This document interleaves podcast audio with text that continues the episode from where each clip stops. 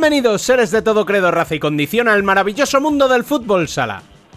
Hasta aquí llegó la liga. Tras 8 meses de liga regular con 30 jornadas, de una eliminatoria de cuartos, dos de semifinales y una final a doble partido y otra al mejor de tres, en total aproximadamente unos 500 encuentros, nada menos que medio millar de choques para dictaminar a los dos mejores equipos de la competición. Ellos, el Barça, ellas, Futsi. Los dos equipos son los elegidos, los campeones de la temporada 21-22. Desde Futsal Corner les damos la enhorabuena, nuestro reconocimiento a un año espectacular que dominaron de principio a fin y con protagonistas de ambos equipos como Jesús Velasco, Andrés Sanz, Sergio Lozano o Irene Córdoba, analizaremos las finales y la propia temporada.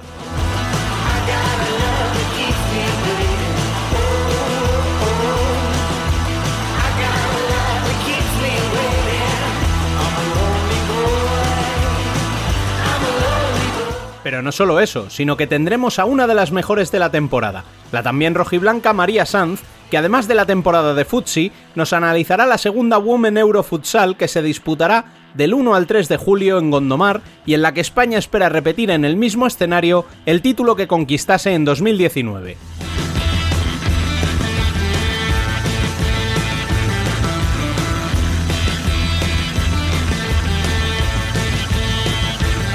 Arrancamos como siempre recordándoos que podéis estar informados de cuanto sucede en el mundo del fútbol sala en nuestras redes sociales, en futsalcorner.es, en nuestro canal de YouTube y participar del debate en nuestro canal de Telegram. Al habla, una semana más, Rubén Robles. Sed todos bienvenidos a Futsal Corner, una visión global del fútbol sala.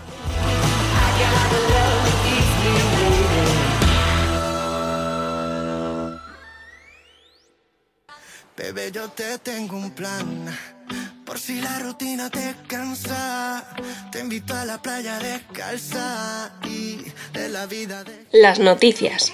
Ven que yo te invito a cervecita fría, buena compañía, un traguito al día, mi filosofía, no me estreso, disfrutemos del proceso. Barça es campeón de liga. El equipo de Jesús Velasco se alza así con el tetracampeonato tras levantar ya Supercopa, Copa de España y Champions y culmina un año histórico con cuatro títulos, revalidando el título de liga que elevan a la categoría de leyenda una plantilla plagada de jugadores de primer nivel mundial.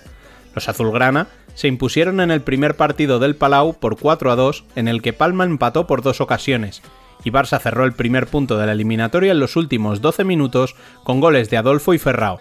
Similar guion siguió el segundo encuentro, disputado en Sommosh.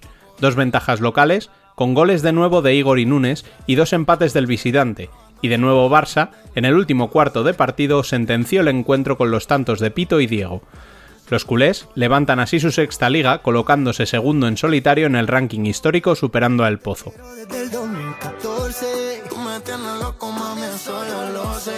Sigo oyendo todas tus voces. Contigo siempre Futsi, tras caer en todos los títulos disputados desde la Copa de la Reina en 2019 hasta precisamente en la Copa de la Reina de 2022, se vuelve a alzar con el título de campeonas. Lo hace tras derrotar a ida y vuelta a Burela. El empate a dos que obtuvo en Vista Alegre lo hizo bueno en el partidazo que cerró la temporada en la estación, donde se impuso por 6 a 3 con un triplete de Irene Córdoba y una actuación estelar de Anita Luján. Las de Navalcarnero se alzan así con su sexta liga desde que levantase la primera en 2012. del proceso. Contigo siempre vacaciones. Tequila por montones. Pa' que no pare la fiesta. Yo te Y aunque las competiciones domésticas han concluido, no lo hace el fútbol sala femenino, porque la selección ya está concentrada en versión express para la Euro que se disputará en Gondomar este próximo fin de semana. Las 14 elegidas por Claudia Pons, de las 16 que componen la actual lista, viajarán a Portugal para revalidar el título conseguido en 2019 ante la selección anfitriona. Recordemos que las semifinales se jugarán este viernes día 1 con el España-Ucrania a las 18 horas, quedando el Portugal-Hungría para las 22.30. Recordemos que las húngaras competirán en lugar de Rusia descalificada por su invasión precisamente a Ucrania. La final quedará para el domingo a las 19 horas. Y tras las noticias recuperamos las viejas costumbres tras unas semanas un tanto caóticas en el que los partidos cada dos días impedían contar con protagonistas tanto tiempo como a Dani le gusta. Así que en vísperas precisamente de esa euro que puede coronar a España como bicampeona de Europa, Os dejo con él, con su cafetera y con la gran María Sanz para hacer la mejor previa posible. Por mi parte, me vais a permitir que me ausente en el debate, y bien que me duele con la presencia de dos gigantes como Jesús Velasco y Sergio Lozano de invitados, pero prometo volver para el femenino. De momento, vamos a tomarnos ese café.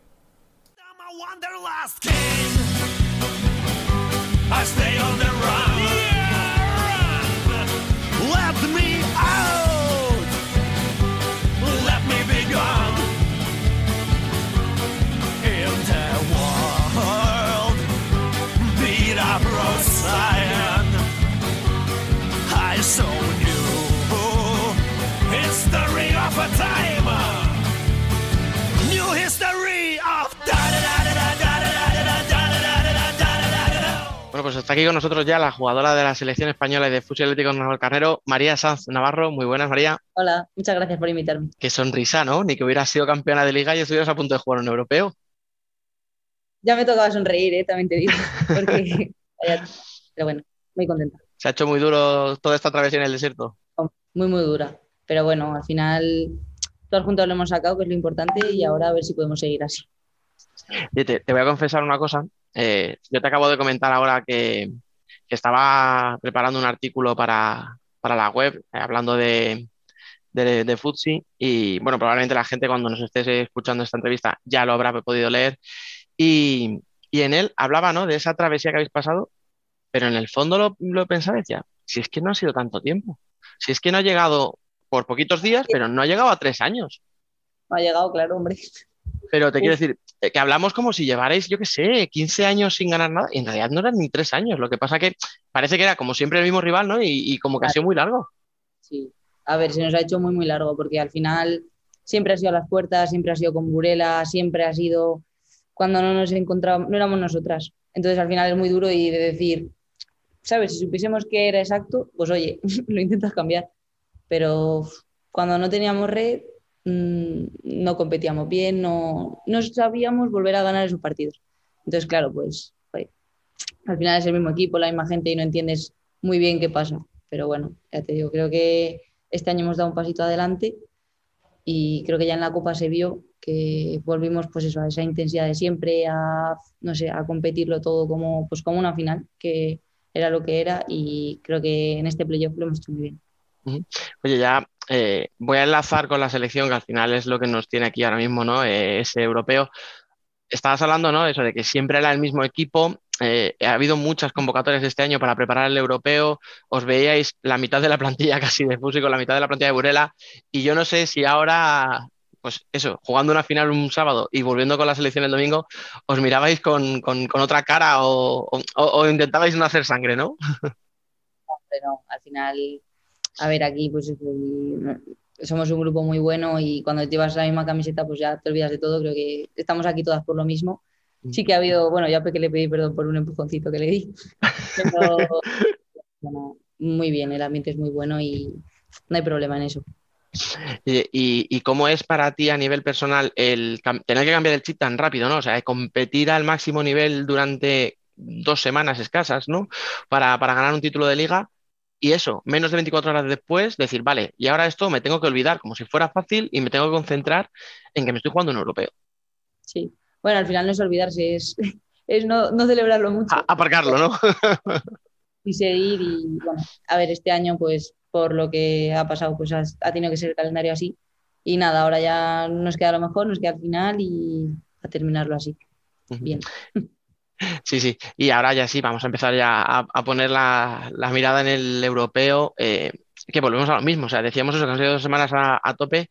Eh, esto no es un europeo largo, esto no es, bueno, puedes tener un día malo, no, no. O sea, aquí son dos partidos a cara a perro, ganas, te vas para casa, pero, pero rapidito. ¿Cómo, ¿Cómo lo preparáis?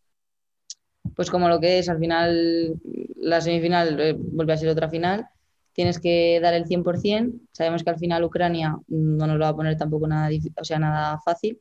Va a ser complicado y pues eso, el objetivo es volver a ganar siempre y creo que estamos preparadas, estamos, trabajando muy bien y ojalá lleguen los resultados. Eso te iba a decir, una temporada en la que ahora ya por suerte al final de temporada no lo hemos vivido, pero durante el principio, ¿no? Otra vez había que si posibles eh, suspensiones, que si brotes de COVID, que luego ya parece como que lo hemos ido, entre comillas, olvidando un poco, por suerte, ¿no? Eh, la, Euro que se iba a jugar en marzo, que ya venía aplazada del año anterior, luego que si está ya la guerra, claro, vosotras no tiene nada que ver, Ucrania no tiene la culpa, eh, se vuelve a aplazar. Yo no sé cómo se vive una temporada tan larga y con tanta incertidumbre. Pues por decirte lo bonito es una faena, pero, pero bueno, pues al final es lo que te toca. Creo que sí que el COVID, bueno, mejor este año. En enero sí que hubo así varios brotes que mm. tuvimos que aplazar varios partidos, tal pero eso, y la Eurocopa, pues lo mismo. Al final lo llevas preparando mucho tiempo, pues otra vez. Cambio de planes, reseteas, no tienes fecha, luego te la ponen en, en julio. Pero bueno, hay que adaptarse y oye, creo que por suerte somos unos privilegiados con todo lo que está pasando, entonces no nos vamos a quejar. Así que eso. Mm. No sé si a ti personalmente eh, hablo de lo deportivo, o sea, no voy a hablar de lo extradeportivo en el sentido de una guerra no puede venir bien nunca, ¿no? Que se aplace un europeo no puede venir bien, pero a ti personalmente el que se dispute ahora en vez de en, marzo como estaba previsto, que acababas de debutar hacía dos días con la selección, yo no sé si también te, te ayuda un poco, ¿no? A sentarte, a decir, venga, aquí estoy yo y aquí voy a seguir. Sí, bueno, a ver, al final, pues por suerte eh, me han convocado más veces, he tenido, pues, ya te digo, esa suerte de poder disfrutar de más convocatorias aquí, pero bueno, eh, ojalá hubiese sido en marzo, no hubiese pasado todo esto. Y bueno, a ver, es lo que toca. Oye, esta, esta temporada, ¿a quién has visto más? ¿A tus compañeras de Fusi, incluso a la Figurela con tanta convocatoria y tanto partido, o a tu familia? A mi familia ya tengo, claro que no, ya la tengo ahí aparcada por videollamada, pero bueno. Ya, la verdad es que ha sido, yo creo, como te decía, una temporada larguísima, con, muchísimos partidos, todo muy, muy duro, ¿no? Yo no sé si también eh, este año llegáis un poquito, hablo de ti, de tus compañeros de fusi, ¿no? Un poquito mejor de piernas, porque parece que este año sí, ¿no? Como que habéis eh, ido rotando un poco, habéis tenido algún descanso más que las últimas temporadas. No sé, ¿cómo llegas físicamente? Bueno, a ver, al final sí que hemos tenido suerte, pues que quedamos primeras ya cuando quedaban dos jornadas.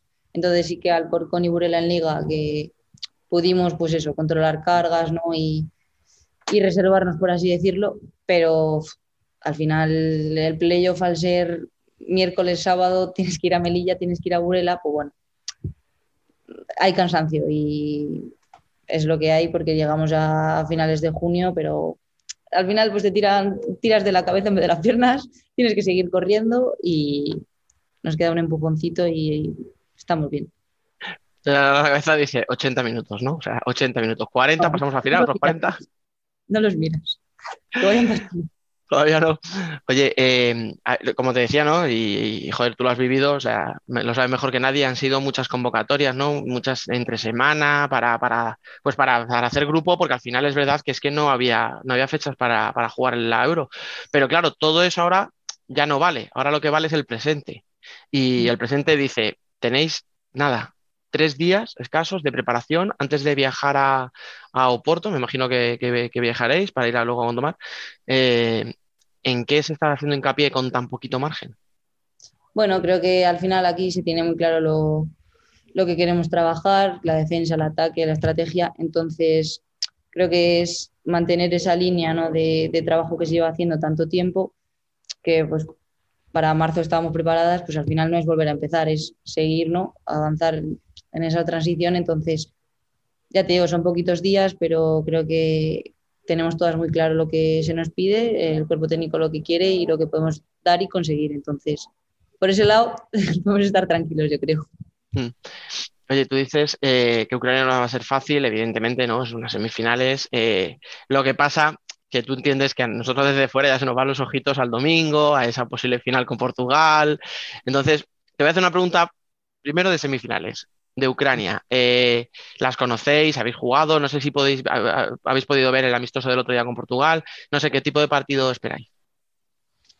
A ver, al final, pues oye, a priori no es favorito, pero creo que lo que te digo, por la situación que están pasando, eh, llevan mucho tiempo concentradas ya, que llevan un mes de concentración, y creo que, pues a priori puede ser un equipo que haga, no tenga como muchos recursos ofensivos, pero que lo, lo poco que hace lo hace muy bien. Entonces son muy peligrosas para ellas pues ganar este europeo sería también un subidón, obviamente por todo lo que están pasando. Entonces ya te digo, creo que no nos podemos confiar, hay que dar el 100% cuando jugaron contra ellas en septiembre, en octubre, mm, fueron partidos difíciles, entonces eso, hay que dar el máximo porque ya te digo, un mal partido te queda fuera, no tienes margen, entonces eso. Oye, déjame que, te pregunte por Portugal, aunque me digas que primero hay que pensar en el viernes. Sí, ya lo sé, pero no puedo evitarlo, lo siento. Eh, tiene Portugal una generación eh, súper experimentada, jugadoras que llevan muchísimos partidos con la selección, tienen una portera como Ana Catarina, eh, que es número uno. Habéis jugado contra ellas. si pasáis a la final, ¿Qué esperáis? ¿Un partido como estos amistosos muy duros? ¿Esperáis todavía más? Eh, ¿O creéis que puede haber a estas alturas algún tipo de sorpresa entre vosotras? Bueno, al final no va a dejar de ser, si el que llegue va a ser una final. Y pues eso, Portugal tiene un equipazo, eh, tiene jugadoras muy, muy buenas y eso que, como has dicho tú, lleva mucho tiempo. Entonces, al final aquí nos conocemos todos y oye, ojalá lleguemos y ojalá ganemos también. Sí, sí, eso es lo que queremos todos. Esos son, a ver, al final serían, eh, si, pasáis, ¿no? dos partidos que creo que, van a ser muy físicos, ¿no? Muy, muy exigentes.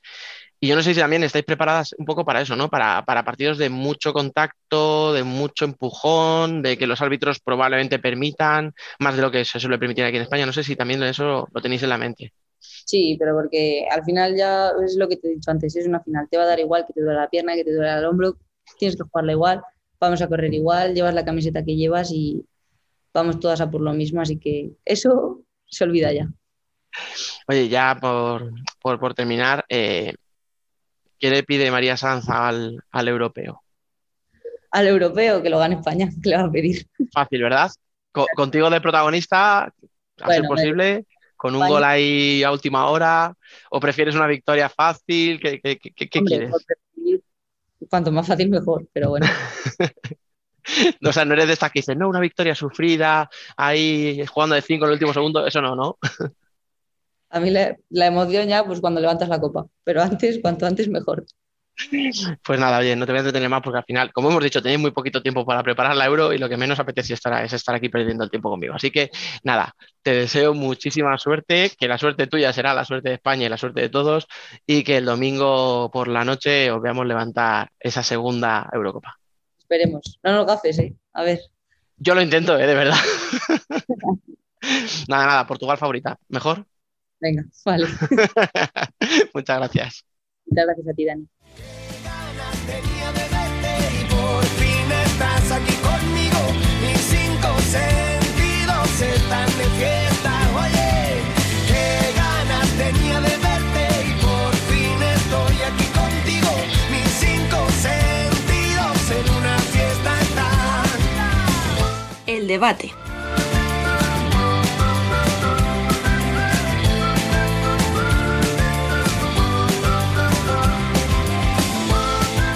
Chicos, venga, vamos a arrancar ya con el último debate de la temporada. Hay que analizar la final. Eh, campeón Barça. Yo creo que a estas alturas no habrá nadie despistado que no lo sepa. Y si lo sabe, pues, oye, pues gracias por enterarse a través de nosotros, pero, pero hay que hacérselo mirar, ¿eh? Estamos como siempre con Izcue. ¿Qué pasa, compañero? Muy buenas, ¿cómo va? Y hoy tenemos aquí a dos súper invitados para, para cerrar la temporada por todo lo alto. Noemí Carbonel, muy buenas, compañera. Hola, buenas chicos, ¿qué tal? ¿Qué? ¿Con ganas, iba a decir, de acabar la temporada o no? No, a mí se me va media vida cuando no hay fútbol sala. A mí me llena la vida el fútbol sala. Se me pasa muy largo el verano sin partidos y sin nada. Yo ya quiero que volvamos a empezar. No, pues no. hay cosas que no necesitan descanso. Yo, yo entonces voy a, voy a, saludar a otro que creo que sí que está en mi equipo de necesito vacaciones y un poquito de desconexión. Javier Rodríguez, compañero. ¿Qué tal? ¿Cómo estáis? Eh, bueno, un placer ¿eh? estar aquí y sí, me sumo a tu equipo. ¿eh? Yo ya estoy hasta con temblores, necesitaba que terminase la, la temporada. ¿eh? Bien, bien. ¿Cómo se nota aquí los que curramos de verdad? Pero bueno, la semana que viene, la semana que viene estaré como Noé diciendo que necesitamos un partidito de fútbol sala ya, aunque sea, aunque sea de manera rápida. ¿eh? Escucha, yo, debo decir que estamos grabando lunes por la tarde, hoy por la mañana he presentado a Pato y ya me he puesto nervioso. Y me quedan dos meses. Ya, ya, ya te he leído yo en, en Twitter, dije me lo creo, que ya estés nervioso. Sí, sí, sí, porque no me veis de cintura para abajo, pero las piernas me tiemblan. Pero creo. Bueno, vamos a analizar la, final, que es lo que la gente quiere escuchar y no nuestras penas. Javi, campeón Barça, justo, merecido, fácil, ¿cómo lo viste?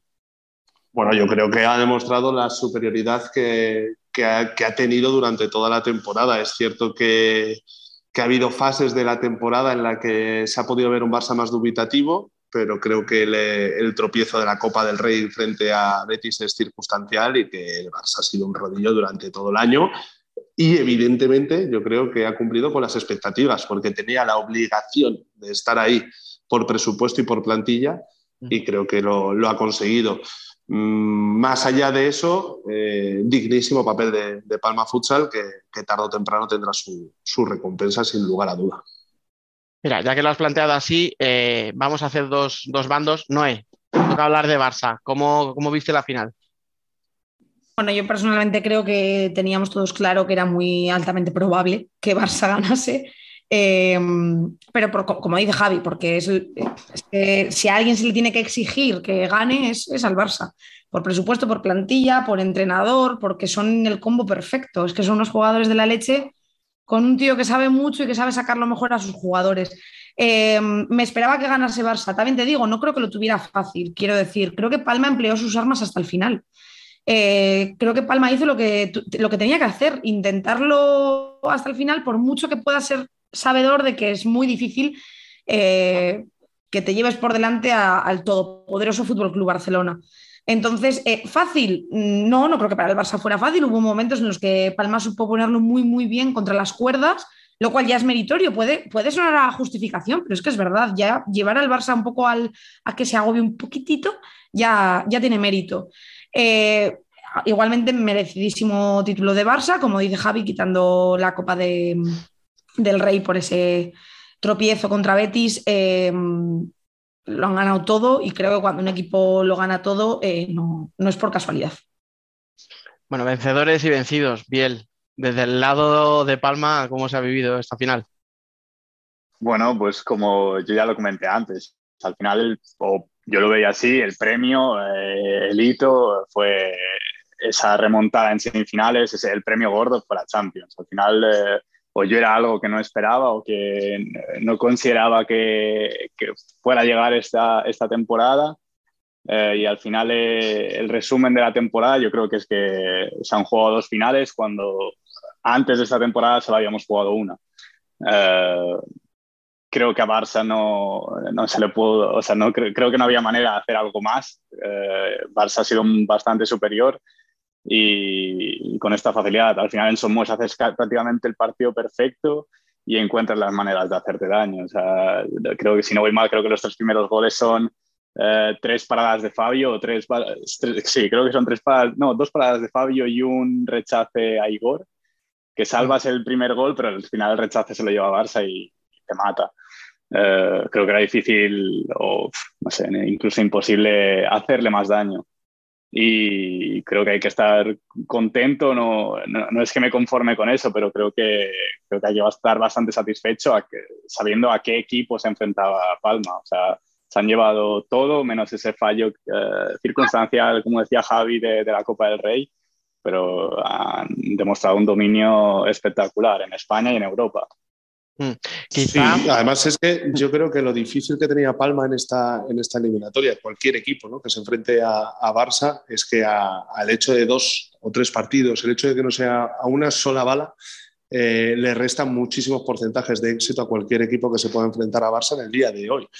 Mm, ¿Qué quiero decir con eso? Palma Futsal lo tenía complicadísimo. O sea, aún llevando el partido, la eliminatoria al tercer partido, eh, si consigues llevarlo ahí, ya, ya, bueno, ya puedes intentarlo, pero es cierto que, que lo tienes muy complicado cuando juegas a, a tres partidos, una, una, eliminatoria de este calibre frente, frente a Barça. Estoy de acuerdo con Biel, ¿eh? o sea, no me esperaba para nada el gatillazo inicial de, de, de, Palma en la temporada, pero sobre todo ese momento en el que consigue meterse con la remontada, meterse y aguantarle a Jaén para estar en Europa, creo que ese ya es el premio más que merecido a un proyecto que sigue creciendo.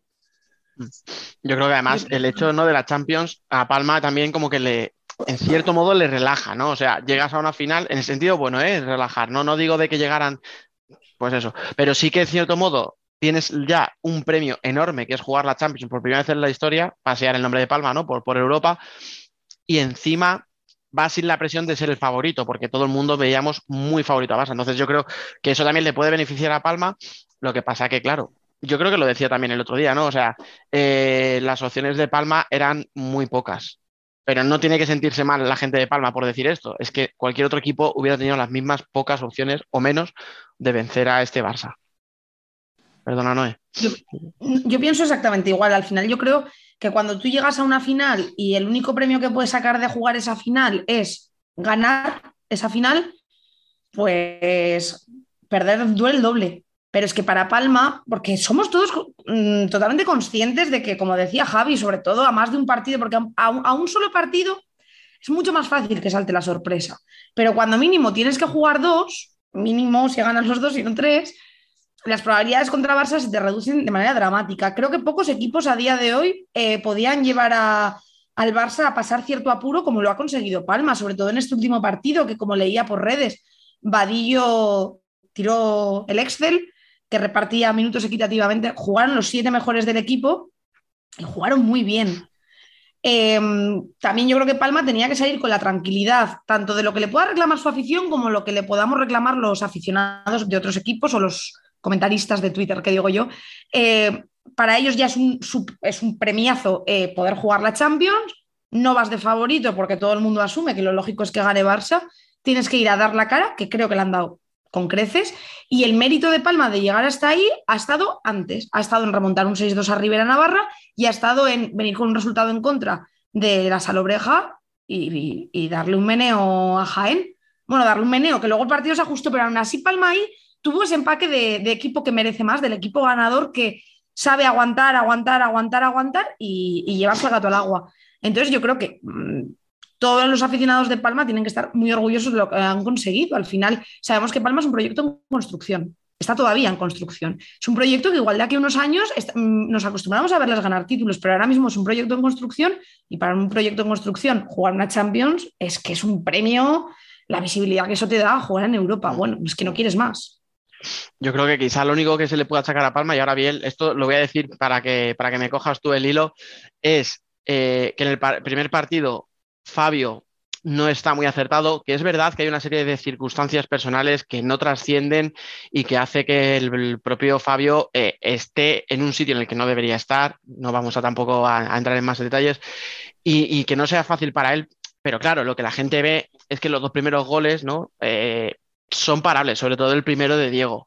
Y claro, eso te mata, porque al final Barça con todo lo que tiene, si tú no estás 100% efectivo en defensa, no hay mucho que hacer. Y en el segundo partido son esos rechaces. O sea, los dos goles de Lozano, el, los dos primeros goles, son dos balones que quedan muertos. O sea, que Lozano es muy bueno, te la puede clavar en la escuadra desde 15 metros, pero que es que lo que hace es empujarla a dos metros de la línea sin oposición. Y es que eso es lo que te digo, que quizá lo que puede doler un poco, ¿no? Es el, te ha ganado Barça porque es mejor, pero además te ha ganado con cosas que eran mejorables. Sí, yo sobre lo de Fabio no sé si me voy a meter en un lío o qué, pero bueno, eh, creo que tengo confianza con él y no creo que le moleste que lo cuente, pero eh, ya no solo la situación personal a nivel deportivo, que se está jugando, la, Palmas está jugando la temporada eh, con un portero que desde, creo que desde enero sabe que va a salir, eh, por lesión, la lesión de Barron no, no, no pudo hacer que, que, el capitán estuviera en la portería, pero además Fabio en ese partido estaba a horas de, ser padre por segunda vez y no, no tenía la cabeza en el partido. Él lo sabe, se disculpó y o sea, no creo que se tenga que disculpar encima por esto, se lo faltaría y creo que hizo un muy buen segundo partido. Correcto. Conociendo esas circunstancias, también la perspectiva desde Uf. la que lo analices cambia. A mí al menos bueno, claro. eh, te cambia mucho de decir, oh, qué mal partido hizo. Ah, bueno, es que mmm, iba a ser es que, padre. Conlleva es que una preocupación. No, no. Y, y, o sea, y, no, y, más cosas. Que, que bien, no la, bien ha contado lo gordo, pero, pero hay más. O sea, quiero decir que no se queda solo en que iba a ser padre y estaba preocupado por ser padre. Pero bueno, no, no, tampoco nos vamos a meter en la vida privada de nadie. Lo que quiero decir con esto es que se le criticó y claro, yo, yo el primero que dije, joder, Fabio, en esto tal, a lo mejor podía haber hecho algo más, pero no sabemos en las circunstancias de esa persona y lo que le ha llevado a lo mejor a, a no estar tan fino como debería. Pero bueno, tampoco es centrar esto en un solo pero jugador. Es que, uf, En eso, en eso entramos ya también en un terreno bastante turbio en el que últimamente eh, cualquiera tiene la potestad de, hablar con demasiada ligereza de la situación de cada una de las personas. Hemos, yo creo que hace ya algún tiempo, pero, pero de unos meses para acá, sobre todo ese mundo Twitter, que, es verdad que, parece que nos hemos encerrado ahí y que no salimos, eh, se ha convertido eh, en un estanque en el que cualquiera puede faltarle el respeto a cualquier otra persona y sobre todo eh, se empieza a perder o a abusar en exceso de la cercanía que tenía el fútbol sala. ¿Me explico? Eh, creo que cualquiera eh, ha tenido la posibilidad de hablar de manera mucho más cercana con cualquier deportista para conocer esa, ese, tipo de, opinión o, esa, o esas sensaciones que él tenía y se están utilizando de manera eh, asquerosa en determinados momentos. Y es un ejemplo lo que acaba de decir eh, Biel de, Fabio, pero creo que se puede extrapolar a todo, ¿no? Antes hablabais del Excel de Vadillo, antes hablabais, y son cosas que hasta hace dos años nadie sabía de lo que era un Excel con el tema de los cambios. Eh, más allá de eso, creo que nos toca reflexionar mucho, ¿no? Eh, a, quién queremos hacer caso, a quién queremos creer o a quién queremos escuchar o ver en determinados eh, foros de opinión. Libertad absoluta, pero creo que debemos salirnos un poco de ese terreno tan, tan turbio en el que, en el que cualquiera puede eh, soltar su comentario y que parezca que, sienta cátedra. Mm, lejos de eso, ¿eh? Creo que estamos muy lejos de eso ahora mismo. Sí, a ver, yo ahí es que veo varios problemas. El primero es lo de siempre, la impunidad. Y no voy a entrar en si anónimos, si no anónimos, es que eso me da, mucha pereza. claro, es tú, tú, dirías algo en Twitter que luego le dirías a esa persona a la cara o que dirías con unos amigos en un bar. Hostia, pues si tú no te atreves a decir eso a la cara o no te atreves a decirlo en un bar con tus colegas, eh, no lo sueltes en Twitter, ¿sabes? Está feo. Eso es una de las cosas que tú dices y tal. Y luego, bueno, es que yo creo que eso es un pecado que tenemos muchos, que es el creer. Yo no hablo de anónimos, eh, hablo de gente con. No, no, he dicho todos en general, por eso, por eso he dicho que no caigo en eso, sí, sí. Que habla, que habla con demasiada impunidad en, determinados casos. Eh, creo que nos toca hacer un análisis profundo de, de, todo lo que vemos y todo lo que se lee, porque es que cuesta mucho, cuesta mucho el, verlo, pero, pero la historia de, Fabio es la realidad posiblemente del 95% de los deportistas que algún día se han fundado una camiseta, se han, se han, puesto las medias y el pantalón y han saltado un 40 por 20 y posiblemente su cabeza estaba totalmente alejada de lo que tenía que hacer. Pues sí. Y yo creo que una cosa que ha pasado toda la vida y que con las redes sociales se percibe más fácilmente es el hecho de que tenemos la tendencia de ver a los deportistas como deportistas, no como personas. Pasa en general, eh, también pasa en, otros mundos, en el mundo de los famosos, eh, tipo cantantes, artistas, actores, lo que sea. Pero en el mundo de los deportistas yo creo que es muy exagerado. Cómo se juzga a fulanito, qué mal partido ha hecho, tal, se nos olvida que son personas y que no sabes lo que está pasando en ese momento en su vida. Y, eso yo creo que ha existido siempre, pero las redes sociales que nos permiten a todos comentar al momento de lo que está pasando, em, ha hecho que sea, que sea como más palpable esa realidad de que hablamos enseguida de cualquier cosa sin reflexionar en que por encima de todo, antes que deportistas, que lo que sea, son personas con unas circunstancias propias vitales que les van a afectar en lo laboral como nos afectarían a todos, nos dediquemos a lo que nos dediquemos. ¿Cuántas veces ha criticado a Palma? Por su gestión, por su trabajo, por las últimas temporadas, porque había dinero, porque no lo había. Eh, toda esa gente no va a cambiar de opinión ahora que Palma ha sido subcampeón de liga y que se ha plantado en otra final y que, bueno, perfecto, pero, pero no se da valor, ¿pero por qué? Porque ya existe esa fobia previa en la que jamás vas a poder hablar bien de Palma Futsal, ¿no? Y sin embargo, tendría... se, ha, creado el relato de, tendríamos que y, y, ya, ya no se va a cambiar y, y, es lo que hay. A mí me cansa mucho porque sé lo que se... O sea, no solo las caras visibles, que al final pueden ser en su momento Miquel Jaume, eh, y ahora tirado y vadillo. O sea, hay mucha gente ahí detrás, sobre todo cinco grandes departamentos, que son los de prensa, marketing. Eh, o sea, nadie le, ha dado el valor, nadie le ha, dado el valor suficiente a que Palma Futsal coló a 4.000 personas en un pabellón. Mm. Pero es que no lo ha hecho solamente en una final de liga, lo ha hecho habitualmente, sobre todo en partidos grandes. Y eso dice mucho de todo lo que está trabajando durante muchos años para hacer una masa social. Que lo ha hecho Jaén, que lo ha hecho Valdepeñas, que lo tienen Manzanares pero, hay que darle ese valor también a, Palma. Igual que se valora todo eso, eh, hay que valorar también que, una ciudad apueste por el fútbol sala como ha hecho Palma. Además, eh, Sí. Yo, yo creo que handi- el, el perdón, y termino. Eh, con el hándicap de que aquí la cultura del fútbol sala, o sea, existe a nivel de, pues obviamente, como en todos los barrios, existe el fútbol callejero y todo eso. Pero la cultura de fútbol sala, de lo que es mm, como puede existir eh, a nivel industrias, a nivel inter, a nivel, eh, en su momento, los equipos de Galicia, aquí no existía. eso, es- Bueno, eso es lo que iba a decir. plus de Y eso- Y eso en mérito del Sí. club. Claro, y que hacer masa, social en un lugar en el que el deporte rey tiene un equipo en una categoría potente es todavía más difícil. Quiero decir, eh, si el Mallorca de fútbol jugase en la categoría regional en la que juegan los equipos baleares, es mucho más fácil que si tienes un equipo en primera división de fútbol sala, eso mueva más. Pero es que encima mm, al final compites indirectamente con un deporte que mueve a mucha masa y que por lo tanto te cuesta más hacer masa social. Eso es mérito de Palma, el haberlo conseguido. Y al final es lo que dice Javi, el que ya tiene crucificado a Palma, y bien sabe que yo hay una cosa que quiero de Palma, que es a él. No soy muy seguidora de Palma y él lo sabe, pero sé ser objetiva. Y al final es una realidad que eh, hay gente que tiene metido en la cabeza, no es que Palma tiene un montón de dinero, con el dinero que tiene, ¿cómo no va a estar donde está? Eh, perdóname, hay otros equipos que también tienen mucho dinero y no han llegado a donde ha llegado Mira. él, que es a jugar la final.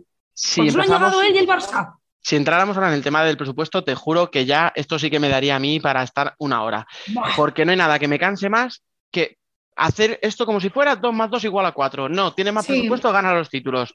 Coño, si fuera, si fuera tan fácil, pues en vez de jugar una liga, vamos a pedir a los equipos el presupuesto, hacemos una clasificación Y y ya está. ya, hemos terminado. Como si esto no fuera un deporte, como si Uma no pudiera ganar magia- una Copa la- del Rey es la magia- estando en segunda. Esa es la magia del deporte, claro. Nosotros estamos aquí para vivir momentos como el de un mantequera. Sí, pero Eso tú, es. Javi, dices, oye, qué bien ha hecho Palma, que va a jugar la Champions y te dicen, claro, con el presupuesto. Y es que, tío, Eh, me esa cansa. es un debate, es un debate que me cansa Pero- porque no me pero- aporta nada. O sea, Barça tiene más presupuesto, pero si es que yo no hablo del. Yo, yo nunca, cuando he dicho que Barça es muy bueno, hablo del presupuesto, hablo de los jugadores. Yo hablo de lo que veo en pista y en pista veo a un Diego que parece que tiene una tercera juventud.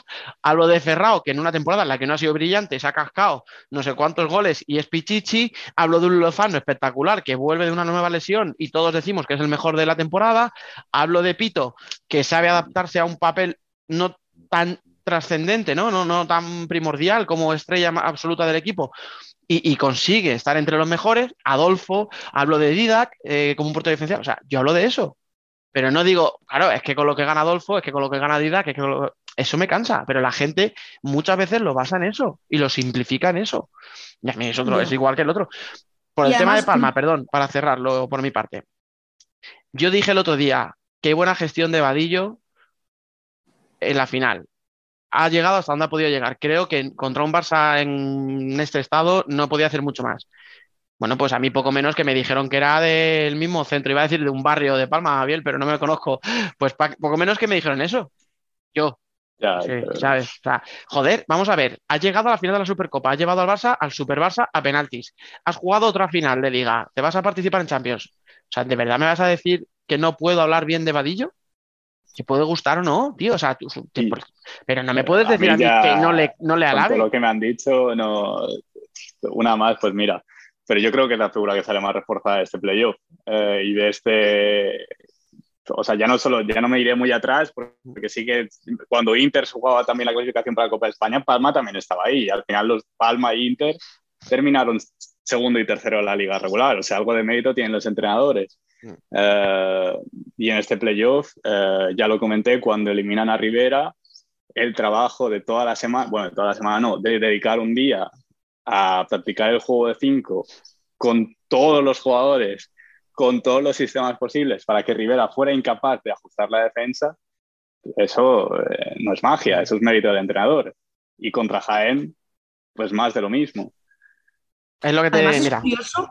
Porque Abadillo, el día que jugasteis en Tudela, juega Palma en Tudela, gana el Rivera 6-2, yo leí unas burradas en Twitter a Abadillo, bueno, estaban Por pidiendo eso- su cabeza. Parecía esto la Revolución Francesa en el siglo XVIII. Estaban pidiendo su cabeza. Pero si a los todo lo tres limitas días al Te da la resultado. vuelta, te da la vuelta y esa gente que pedía su cabeza se calla.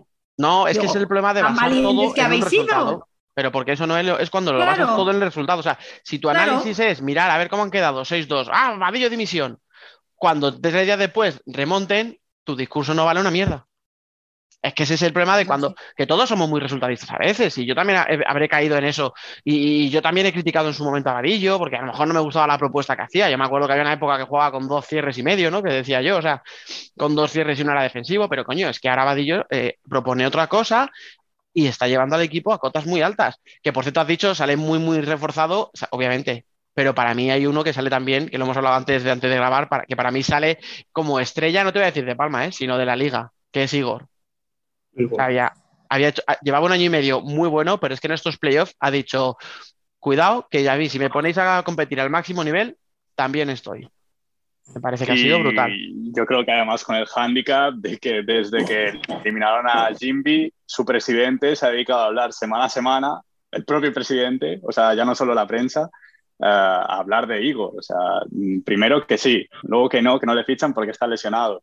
Mm, no sé, yo ya critiqué el año pasado y este año también lo podríamos volver a hacer de Nicolás Sabariego cuando hay jugadores que aún se están jugando la temporada y tú ya les anuncias como fichajes, me parece una falta de respeto, pues no sé, al resto de clubes. La gestión de fichajes ya es impresionante, pero porque estamos más pendientes, lo que hablábamos antes, ¿no? Estamos más pendientes de las redes sociales y de si una noticia está filtrada de manera interesada o no, para aprovechar ese, esa ola y que me lleve por delante. Me parece Sí, o sea, yo, tengo claro que, el presidente de Jimby lo hizo por, porque, claro, terminan en cuartos, una temporada normalita que apuntaba alta y al final se queda normalita y tienes que mm, pues, impresionar a la afición y además, si nos salvamos más atrás, eh, creo que fue antes del partido de cuartos, mm, un poco más y quema el Palacio de Cartagena con lo que había dicho la afición. Que, de la afición, sí, del número de gente. Pues, pues y al final. Sí, que viene a decir, para que no lo sepa, eh, básicamente lo que viene a decir es: si nosotros invertimos mucho dinero y la afición no viene al pabellón, y lo dejó ahí en puntos suspensivos que todos entendimos, pues lo mismo que bajar el presupuesto y yo no me gasto tanto dinero para que aquí no venga nadie. Yo, de hecho, luego lo comenté y dije, hombre, lo entiendo, o sea, entiendo que el tío que pone la pasta quiera un retorno. Y mucha gente de Cartagena me contestó y me dijo, Dani, eh, esto ha sido en el partido de cuartos que se jugaba entre semana, que se jugaba a las 7 de la tarde y que no se ha podido llenar. Pero venimos de plantarnos 3.000 tíos en el último partido de liga regular contra un Barça que ya era campeón de liga, que nosotros dependíamos de nosotros mismos para ser segundos y por lo tanto cabeza de serie, optar a la Supercopa y tener ventaja en cuartos y en supuestas semis. ¿Y qué pasó? Que a los 5 minutos de partido el equipo perdió 3-0. Entonces, que tampoco se nos culpe aquí de todos los males. Y llevaban razón. Yo es que personalmente me parece feísimo culpar a la afición. O sea, eh, aunque, aunque hubiera sido cierto que la afición de Cartagena no se hubiera movido en toda la temporada, no hubiera animado y no hubiera estado a la altura. Replanteate tú como club lo que estás haciendo mal para perder esa masa social. Es que es lo que hablamos antes. Si cuando Palma consigue una muy buena masa social es mérito de Palma porque ha sabido mover a esa masa, convencer, enganchar a la gente, si tú no consigues que vayan aficionados a ver a tu club, replanteate que igual tienes que revisar algo y, hacer algo diferente. Pero hacer esas declaraciones culpando a la afición, a mí es una cosa que me parece muy desleal. Me parece muy desleal. Está hablando de una ciudad con, un sentimiento futsalero como Cartagena, que tiene una historia y una tradición que pocas ciudades de España la tienen. Por eso, no creo que la culpa sea de la afición, que ya está, que, les ha apetecido no ir. Para nada, Inter ha ganado ligas y títulos europeos con una masa social Paupérrima. Que es un tercio de lo que tiene Cartagena, por ejemplo. No, no, escucha, y recordemos que Cartagena viene de eh, la movida con Polaris hace 12, 14 años, que fue un palo muy gordo. O sea, que se les prometió un equipo campeón, que se hicieron unos fichajes astronómicos, eh, cosas que ahora fliparíamos. O sea, es como si ahora eh, llega Jimby y le paga la cláusula a Ferrao y se lo lleva, ¿vale? O sea, lo que pasó hace 15 años con Polaris era eso, lo que, sea, lo que, lo que hizo, y de un día para otro a tomar por culo la inversión, a tomar por culo el equipo, a segunda y añitos de comer mierda. O sea, que la afición tenía motivos para haber dicho, mira, ahí os quedáis, y ha seguido apoyando. Entonces, yo a ver, yo entendía que el presidente dijera, oye, reclamar un poquito de cariño, pero la afición a lo mejor también tiene derecho a decir, ya, pues a mí no me pidas más de lo que estamos dándote. Eso es. Sí. Volvamos, si os parece, a lo deportivo, porque hemos dejado un poquito de lado a Barça. Yo no sé si porque estábamos ya acostumbrados a que gane, si porque esperábamos que esto pasara y por lo tanto cero sorpresa, ¿no? Pero bueno, analicemos un poquito al campeón de Supercopa, al campeón de la Copa de España, al campeón de la Champions, al campeón de Liga. Javi, eh, o sea, ¿qué, decimos ya, tío? ¿Qué, más queda? ¿Qué más queda?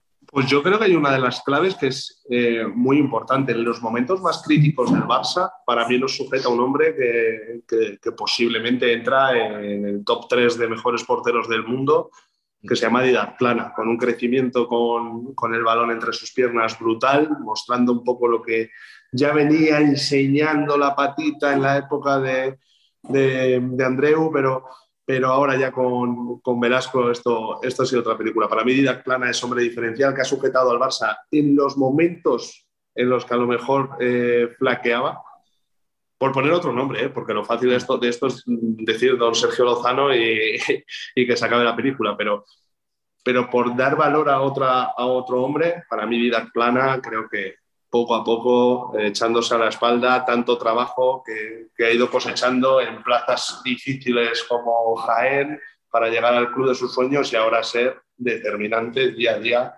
en los éxitos del club. Yo estoy súper de acuerdo. Yo llevo toda la temporada, eh, más de una vez lo he comentado aquí en el, programa de debate, eh, lo he comentado con amigos, con familia, con demás. yo es que creo que Didac Plana ahora mismo está a un nivel, y es lo que dice Javi, no es que te pare muy bien, que te aporte mucho con su juego de pies, que es, Dios directamente. Es, eh, es, una persona que es que transmite una, como una frialdad, pero en el buen sentido de la palabra, una tranquilidad, un sosiego, hasta los momentos más duros, que creo que se la contagia a los compañeros. Es que es un tío que yo creo que, que jugar con él tiene que ser sinónimo de sentirte como súper tranquilo, en plan, bueno, aquí está este tío, no pasa nada, todo va a ir bien. A mí es una persona que me gusta, ya me gustaba mucho antes de llegar a Barça, me encanta, o sea, me parece increíble como portero. Creo que es en buena parte el culpable de que se esté poniendo tan de moda en este país lo de querer jugar con los pies. Aviso a navegantes, no todo el mundo tiene su habilidad, no lo intenten si no están seguros de lo que van a hacer. Toda la temporada llevo diciéndolo, que por favor sujeten por favor, en a... eso es. Los porteros tienen que parar, es lo más importante, que funcionen bien bajo la portería. Si encima tienes la suerte de ser un crack como este tío, que te funciona de maravilla cuando sale de la portería, te aporta muchísimo en el juego en ataque con un juego de cinco que, es maravilloso, eh, aprovechadlo. Sí, pero no todo el mundo lo, tiene, ¿vale? Que a él le salga bien no quiere decir que todo el mundo tengamos que hacerlo. Hay otros porteros que también les sale muy bien, ¿eh? Yo desde Rivera este año puedo presumir de tener porteros que también lo hacen muy bien. Pero es verdad que Didac creo que es mm, maravilloso. Yo es que a los plana al mayor y al pequeño, los que les deseo todo lo mejor. Entonces me alegra muchísimo. Y luego yo también he de decir, creo que si a este Barça le podía faltar algo, era eh, el cerebro detrás de toda la operación, que es eh, Velasco. O sea, es que ya está todo dicho de él. El hilo que hizo el otro día bien en Twitter, creo que lo dice todo. Son datos, no son opiniones. Una persona que tiene ese palmarés no creo que sea por varios golpes de suerte y que le haya caído del cielo. Es porque es que es un artista en lo suyo. Y encima ya lo redondeas con que tienes a Sergio Lozano, que es que este chico, de verdad, el de las vidas infinitas, es como los gatos. Cada vez que parece que, vuelve más fuerte que nunca. Que no nos falte nunca, por favor, también lo digo. Entonces, mm, es que este, este Barça reunía todo lo necesario, porque es lo que hemos hablado, hasta un Ferrao que no ha sido su mejor temporada, es Dios, te mete todo lo que pilla. Eh, tienes a Diego, que es un tío por el que no pasan los años, es esa clase de jugadores del estilo de rato, da igual que cumplan años, no se refleja en ninguna parte. Mm, es que es todo, es que es la suma de absolutamente todo. Y luego tienes a Pito, que yo soy la primera que dije que creía que Pito, si no se le daba un papel muy protagonista, creía que no lo iba a llevar bien y Velasco se caracteriza por no dar excesivo protagonismo a un solo jugador. A Pito en otros equipos no hemos visto que se juega mucho y muy para él y en el Barça no ha sido el caso y yo pensaba que no iba a encajar bien en ese sistema, me equivoqué, porque yo creo que ha cumplido con creces. O sea que es que este Barça, por favor, es que enamora, es que no hace falta ser culé. Y ha hecho minutos de calidad. Porque sí, cada vez que ha salido sido protagonista en esos. Ha sabido jugar menos, pero eso es. Eso es. que yo creo que de eso lo podemos decir de todo el Barça y creo que es la gran virtud de Velasco. O sea, es que hemos visto incluso un salto brutal de Bernat Y eh, creo que ahora bien el, el, Barça lo ha hecho perfecto con esa cesión para que termine de curtirse. para que termine de hacerse un jugador de, primer, de, primera división. De coger esos minutos, de, de cascarse. Esos Bernard Cubil para mí es futuro. Totalmente. ahora quiero ver cómo, cómo encaja, después de lo que hemos visto este año, ese cierto cambio de aires que va a haber en el Barça. Estoy deseando ver qué pasa, cómo encaja. Yo apuesto a bien, ¿eh? apuesto a, a que me apetece verlo en el sentido de que creo que nos va a sorprender para bien. Pero a ver. La apuesta está clara, les salga bien o mal. Jugadores jóvenes y españoles. O sea, son tres tíos, Catela, Sergio González, Antonio Pérez. que tienen un perfil eh, claro. Bueno, Sergio ya está consagrado, Antonio le falta un poco, a lo mejor, ¿no? Dar el salto todavía, o terminar, terminar de dar ese salto, ¿no? Eh, Catela en Valdepeñas ha tenido un año y medio muy bueno, pero también es verdad que antes de eso tampoco era ese jugador determinante 100%. O sea, bueno, tiene, tenemos que ver cómo encaja. A Jesús en Inter ya se le vio que formó jugadores. Mm. Se trajo a un Inverbe Borja de Segovia y, lo convirtió en, esos miembros de capitán que soy de, Movistar. Y creo que cualquier jugador que sea llamado por teléfono por parte de Jesús Velasco sabe que, que el crecimiento mm. puede ser brutal.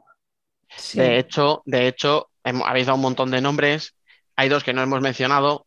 Uno no lo voy a descubrir, o sea, Adolfo, yo tengo predilección por Adolfo, me parece un tío súper inteligente, entregado, sacrificado por el equipo, pero encima es que tiene muchísima calidad y tiene gol.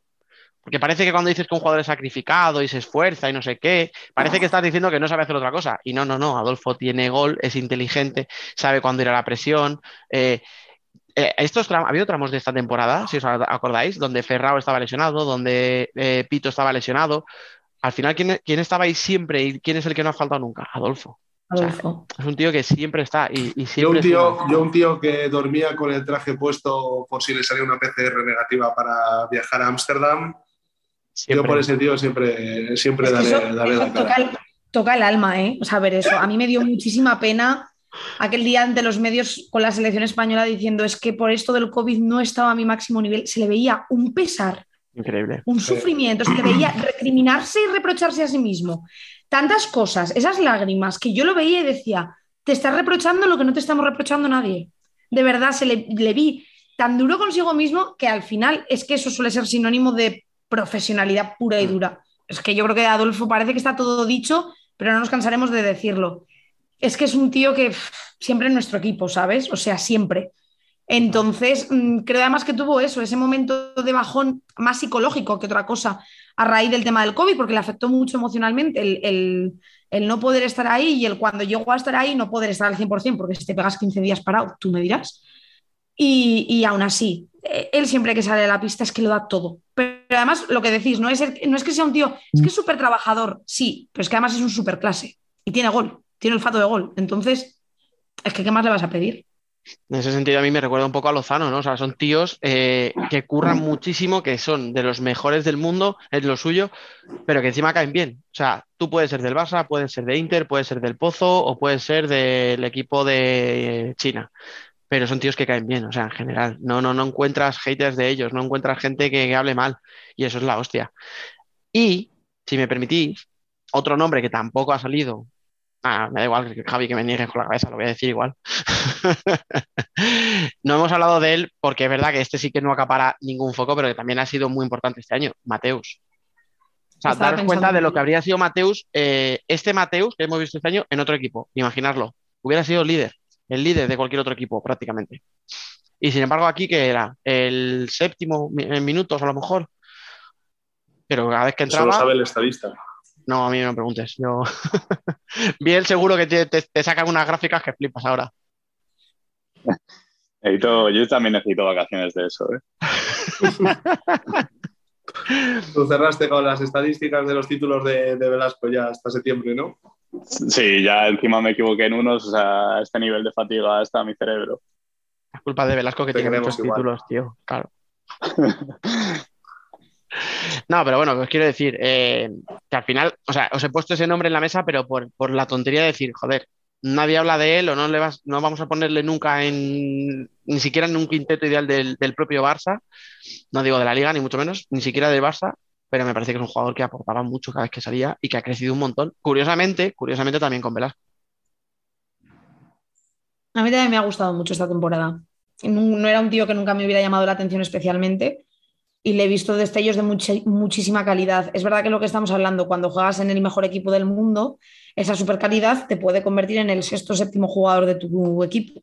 Pero si lo hubiéramos visto a este nivel en otros equipos en los que no haya tantísimo mega crack, estaríamos todo el día hablando de él, probablemente. Bueno, chicos, yo creo que, nos está quedando ya bastante apañadito el debate, así que vamos a ir cerrando. Eh, os voy a hacer una última pregunta a cada uno, así a modo de despedida del programa y de la temporada. Eh, Biel, ¿qué es lo que más te ha gustado de esta temporada o lo que menos, con qué te quedas? O sea, lo que más eh, lo dividiré en dos partes. En lo deportivo, pues por motivos obvios, no hay ningún secreto. Yo soy de Palma, siento, mm, eh, siento mucho al Palma y pues así creo que ha sido una temporada que siempre estará en nuestra memoria y que se recordará de una manera muy especial siempre y la que viene más por, por motivos obvios. Y, y creo que ha sido una temporada eh, ilusionante, que además ha sido complicada en ciertos momentos eh, con las salidas que ya casi no nos acordamos de eso, pero eh, las salidas de Raúl Campos y Vilela, cuando el club estaba en plena crisis y al final el club ha llegado hasta donde ha llegado. Y, y en lo extradeportivo me quedo con que ha sido, o al menos para mí, y creo que para todos, la temporada de, de volver a los pabellones, de volver a vernos todas las caras de cerca, y poder vivir las competiciones especiales eh, bien acompañado. Qué bonito, ¿Cómo, nos toca la patata el cabrón. Noé, ¿para ti? Bueno, yo voy a hacer un poco como bien. A nivel deportivo, va a ser también una sorpresa para los oyentes. Soy del Rivera. Eh, estamos hoy dando exclusivas, ¿eh? la verdad que estamos hoy que lo tiramos. Eh, creo que Rivera, todo el mundo eh, daba por sentado que Rivera iba a pasar muchos apuros esta temporada, que solo la permanencia ya era el mayor regalo que podíamos tener. Y bueno, como Pato es como es, antes de irse a su casa, decidió dejarnos dos regalos, una participación en Copa de España y una participación en playoff. Hemos soñado muy alto este año, hemos disfrutado muchísimo, sé que hablo en nombre de todos los aficionados de Rivera, hemos sido muy felices tengo partidos y momentos grabados aquí. Y, eso ya, pase lo que pase a partir de ahora, ya no nos lo quita nadie. Entonces, a nivel deportivo, me quedo con la temporada de Rivera, con, este grupo tan nuevo de chavales que nos han dado eh, felicidad plena. A nivel personal, eh, me quedo con el momento que también se lo debo a Rivera em, en diciembre, cuando el club, voy a llorar de la emoción, eh, cuando el club me hizo un homenaje por mi trabajo en la difusión del club y del fútbol sala en general pero lo más bonito no fue, obviamente fue que mi, que mi club, que el club de mis amores me reconociese eso, sino que lo más bonito fue compartirlo con los que estáis aquí, con mucha gente que no está aquí, con mucha gente, amigos míos, mi pareja y tal, que ni son seguidores del fútbol sala, pero que todos os alegrasteis por mí como si fuera vuestro. Entonces, eh, lo mejor del fútbol sala, yo lo digo siempre, son las personas que cruzan tu camino. Eh, yo tengo muchísima suerte porque me ha cruzado con personas maravillosas y poder disfrutar de este deporte y poder disfrutar de los logros eh, personales que este deporte nos traiga, con gente como vosotros y como todos los que no están aquí, pero que ellos saben quiénes son, eh, es lo mejor, vamos, de este año, de esta temporada y de lo mejor de mi vida. Así que ha sido un año muy especial. Encima he participado mucho más en podcast y tal. No sé, me siento súper realizada en lo que tiene que ver con el fútbol sala, así que me quedo con eso, sobre todo me quedo con eso. Uf, madre mía, joder, no. No esperaba esto, ¿eh? Javi, no te voy a decir que tires por lo emocional porque lo tienes perdido. Que yo ya, yo ya eh, por, ahí, pues escúchame, solo puedes hacer como Biel y como Noé y confesar tu equipo, tío. Ya es lo único que te, que puede levantar esto. Eh, a ver, que yo sé que para ti ha sido una temporada muy dura, ¿eh? Yo sé que ha sido dura para ti. Yo creo que no hay premio o reconocimiento al trabajo desinteresado que, ha recibido Noé, el que se merecería bien o el que se merecería Dani López por trabajar cerca del fútbol sala, porque todos os caracterizáis por algo. Pasión por esto, ganas de disfrutar y cero repercusión eh, económica o cero eh, interés económico creo que ese es el sustento donde se basa este proyecto y el de todos los que han intentado trabajar por el fútbol sala y que al menos recibas el reconocimiento de la gente que te rodea o del club más cercano a ti, es más que de justicia. Por ese lado, lo positivo que yo tengo es que vosotros sigáis siendo la resistencia de los que aguantan, porque algunos cada día aguantamos menos y por lo tanto me alegra mucho ver que, hay gente que sigue trabajando cerca y que va a cuidar muy bien de, de este deporte. A nivel deportivo me voy a bajar de un, peldaño porque también os voy a decir, el, ya sabéis todos, el equipo del que yo soy, o no, pero bueno, que me bajo un, peldaño para hablar porque hace dos meses de ese hito y me quedo yo con ese ascenso histórico de Noya y con esa Copa del Rey de, de Humantequera. me bajo a los de plata que lo pasan mal y que, y que sueñan en grande, eh, como, como el Rivera de, de Noé y como, y como Palma, que va a ser europeo el año que viene de Biel.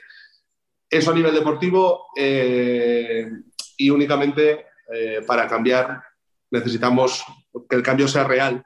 Y me gustaría volver a ver los pabellones eh, con interés, me gustaría volver a ver una competición em, que no esté sesgada. Y creo que es clave que ya se tome una decisión para que todos eh, tengamos claro dónde, cómo y en qué momento ver una competición para que todos sepamos eh, hacia dónde va el fútbol sala. Hace un poco lo hablaba, ¿no? ¿Hacia dónde va el fútbol sala? No lo sé. Es que no lo sé. Entonces, me, me encantaría de verdad que de una vez por todas eh, todo esto se acabe y empecemos a disfrutar de, de un deporte que es humilde, pero es maravilloso. Pues no voy a Así que decir... Dani, el año No. que viene aguanta y invítame. ¿eh? No, no. tran- tranquilo, tranquilo. Aquí me ha gustado lo de que nos llamen la resistencia. Tampoco considero que hagamos nada excepcional. O sea, nos juntamos cuatro colegas, charlamos de fútbol sala, nos lo pasamos bien. Y a veces, pues oye, la gente te ve y te da las gracias. Pues chicos, no puedo pedir mucho más. Eh, no voy a decir nada más de lo que habéis dicho. Primero, pues porque ya lo habéis dicho muy bien vosotros y no lo voy a mejorar. Segundo, porque nos, me queda todavía el último debate femenino. Luego haremos el especial, luego habrá una despedida. Entonces, no, la gente se va a aburrir de mí de, de, de mira el pesado este. Así que lo único que voy a decir es gracias a vosotros tres en representación de toda la gente que pasa por aquí todas las semanas, porque la gente no es consciente del esfuerzo que supone a vosotros venir, del coñazo que doy yo siempre para, para traeros, eh, lo que tenéis que hacer para estar aquí. O sea, si la gente supiera toda la intrahistoria que hay cada semana detrás de un podcast y lo que hace cada uno de vosotros para poder entrar aquí a, charlar un rato de fútbol sale que la gente se entretenga, eh, yo creo que lo fliparía mucho. O sea, no, no, no, no son conscientes porque a veces ni yo, después de tantos años, lo soy. Así que lo único que os voy a decir es gracias a los que estáis, a los que nos escuchan, a los que se han pasado por aquí y ahora nos están escuchando, sois unos cabrones, no solo hay que escuchar vuestros programas. y nada, eh, no voy a decir más. Javi, lo siento, tío, pero a ti te voy a despedir. A Noé y a Biel les voy a pedir que se queden para charlar, nada, con un par de personillas que no lo han hecho mal este año, con, con Sergio Lozano y con Jesús Velasco, pero tú tienes muchas cosas que hacer. Tú tienes muchas cosas que hacer, Javi, así que yo te voy a liberar aquí, te voy a despedir, te voy a dar las gracias, tío, y te voy a desear que pases un verano eh, maravilloso. Gracias, chicos. Eh, seguid haciendo este magnífico trabajo y solo te digo una cosa, Dani López. Venga. Marta Balbuena, MVP de la final de la, de la Liga Femenina. ¿eh? A punto. Espero, espero Ah. que mi voto cuente y que lo digas en La- el podcast. yo puedo decir lo que tú quieras, pero la votación está cerrada. Si no votaste, mala suerte. Cago en la leche. Bueno, que un abrazo gigante. Javi, todos. Gracias, 1300 votos, 1300 votos y el tuyo no está ahí. Es que que joderse, tío. Dani. Pero es que eso es en Twitter. Hace mucho que no entro en Twitter. ¿Qué coño? Eso era una encuesta que había. Ah, Si es que no sabe ni cómo se votaba, qué desgraciado. Te quiero, Javi. Adiós. Bueno, y ahora ya que se ha marchado Javi, nos quedamos aquí los tres. Eh, no sé si estáis preparados para recibir al mejor entrenador y al mejor jugador de la liga. Yo no. Vamos. Biel, sí, Biel es un tío serio y firme que, que no, se, no se achanta con nada. Después de haberlo sufrido en mis propias carnes, estoy preparadísimo para recibirles. Venga, pues escuchar, que les tengo ya por aquí, así que vamos a presentarles ahora mismo. MVP de la temporada, al mejor entrenador de la temporada, a los campeones de liga, Sergio Lozano, Jesús Velasco, muy buenas, bienvenidos. Muy buenas. Buenas. Liga, Copa de España, Supercopa, Champions. Eh, Sergio, así en pocas palabras, si es posible, ¿cómo se define la temporada? Increíble. Después de, del año complicado que hemos podido tener, yo, por ejemplo, el tema de volver de la lesión y también el equipo, entrenador nuevo, europeo, mundial, sudamericano.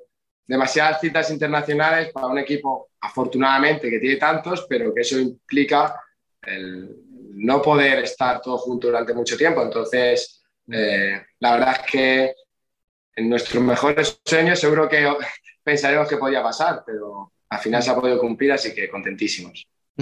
Jesús, yo me acuerdo cuando tú llegaste que decías, este club está obligado, ¿no? A, o, a, no sé si dijiste a ganar todo o a pelear todo. Eh, se os ha escapado una Copa del Rey, así como por, por, disimular, ¿no? No queríais acaparar. Eh, ¿Realmente creías que el equipo iba a, aspirar tanto hasta el punto de ganar absolutamente todo? O sea, ¿cómo eras de confiado? Vamos. No, bueno, yo mm, conozco a, todos los jugadores que la mayoría les conocía de, haber jugado en contra, ¿no? Pero, pero yo creo que, no estamos obligados a ganar, estamos eh, obligados a, intentarlo porque nos consideramos favoritos. Yo creo que sobre el papel nosotros somos la plantilla más fuerte y por lo tanto pues, pues tenemos que intentar, por supuesto, ganar, ganar todo. Al final se puede conseguir o no. Ha salido muy bien, a pesar de, de, todos los problemas que veíamos que podíamos tener a priori. Veníamos echando cuentas ahora mismo, hay jugadores de la plantilla, pero ni uno, ni dos, ni tres. ¿eh? Hay bastantes jugadores de la plantilla, han jugado más de 70 partidos eh, oficiales esta temporada. Es que es una, en los ah, deportes es una salvajada, estamos al nivel del, del básquet, ¿no? Entonces, mm. bueno, pues mira, ha salido muy bien, fenomenal, vamos a disfrutarlo porque yo creo que hemos conseguido algo muy, muy grande, muy difícil. Mm, no, desde luego. Bien, Noé, son vuestros. Bueno, yo voy a Jesús, que Lozano ya debe estar harto de mí, siempre era abanderado, prácticamente el director del club de fans de Lozano, siempre recordando esa, esa hazaña, esas recuperaciones, de cómo vuelve después de esas gravísimas lesiones y parece que cada vez le hacen mejor. Eh, que, no parezca que le estamos deseando más lesiones al pobre. Y, a Jesús, eh, primero de todo, enhorabuena, bueno, a los dos, enhorabuena, y a Jesús él me corregirá, pero 15 ligas regulares eh, en 8 equipos y en 3 países distintos, 8 ligas, no, perdón, 13 ligas, 8 copas, 9 supercopas, 3 champions y una Copa del Rey. ¿Cómo se hace para seguir siendo, siguiendo para mantener esa ambición y seguir eh, luchando por todo y de, esta manera? Bueno, yo me considero un afortunado, trabajo en algo que me gusta y, mi trabajo consiste en, hacer ganar a mis equipos. ¿no? Eh, nosotros entrenamos para, para, para, intentar ganar pues, todos los partidos que podamos y, ya está. Y tengo la gran suerte de, estar, de estar en un club que me puede permitir todo esto, pues, pues lo tengo a aprovechar. Bueno, aquí otra gran admiradora de los dos. Estoy encantada de poder eh, hablar un poquito con vosotros. Mi enhorabuena a ambos. Eh, admiro muchísimo lo que hacéis. Creo que los dos, cada uno en vuestro campo, sois ejemplo de absolutamente todo lo bueno que necesitamos para inspirarnos.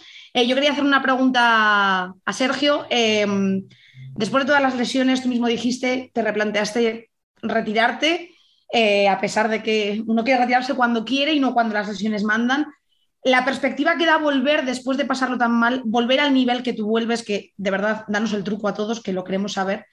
Eh, ¿Es posible que te puedas quedar con un momento de la temporada? Decirme, de toda esta temporada, si solo te puedes quedar con un momento, ¿podrías decirme con cuál te quedarías? Es que hay muchos momentos esta temporada, son muy emotivos porque, como tú dices, venía un momento que pensaba que podía retirarme. Eh, te voy a confesar algo eh, que no lo había dicho nadie, eso lo saben los chicos.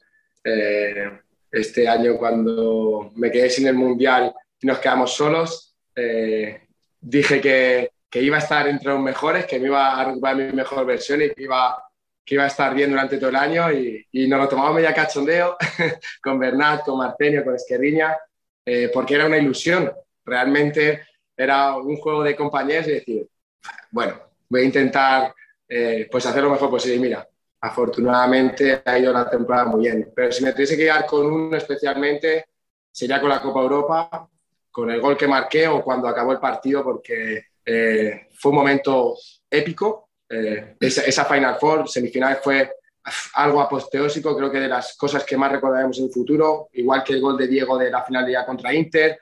Ese momento de remontar 3-0 una Copa Europa es algo creo que muy pocas veces se habrá dado o se va a dar y, conseguimos remontar y luego ganar al campeón de Europa del año anterior que nos había ganado nosotros, 4-0 eh, como jugamos, eh, sobre todo porque nos tenían tomada la medida los portugueses, Portugal, sus equipos, eh, ser capaces de ganar la final como lo hicimos, o sea, creo que ha sido el momento más, más bonito o, o el que más esperábamos todos, así que si te tuviese que decir algo sería la Copa Europa.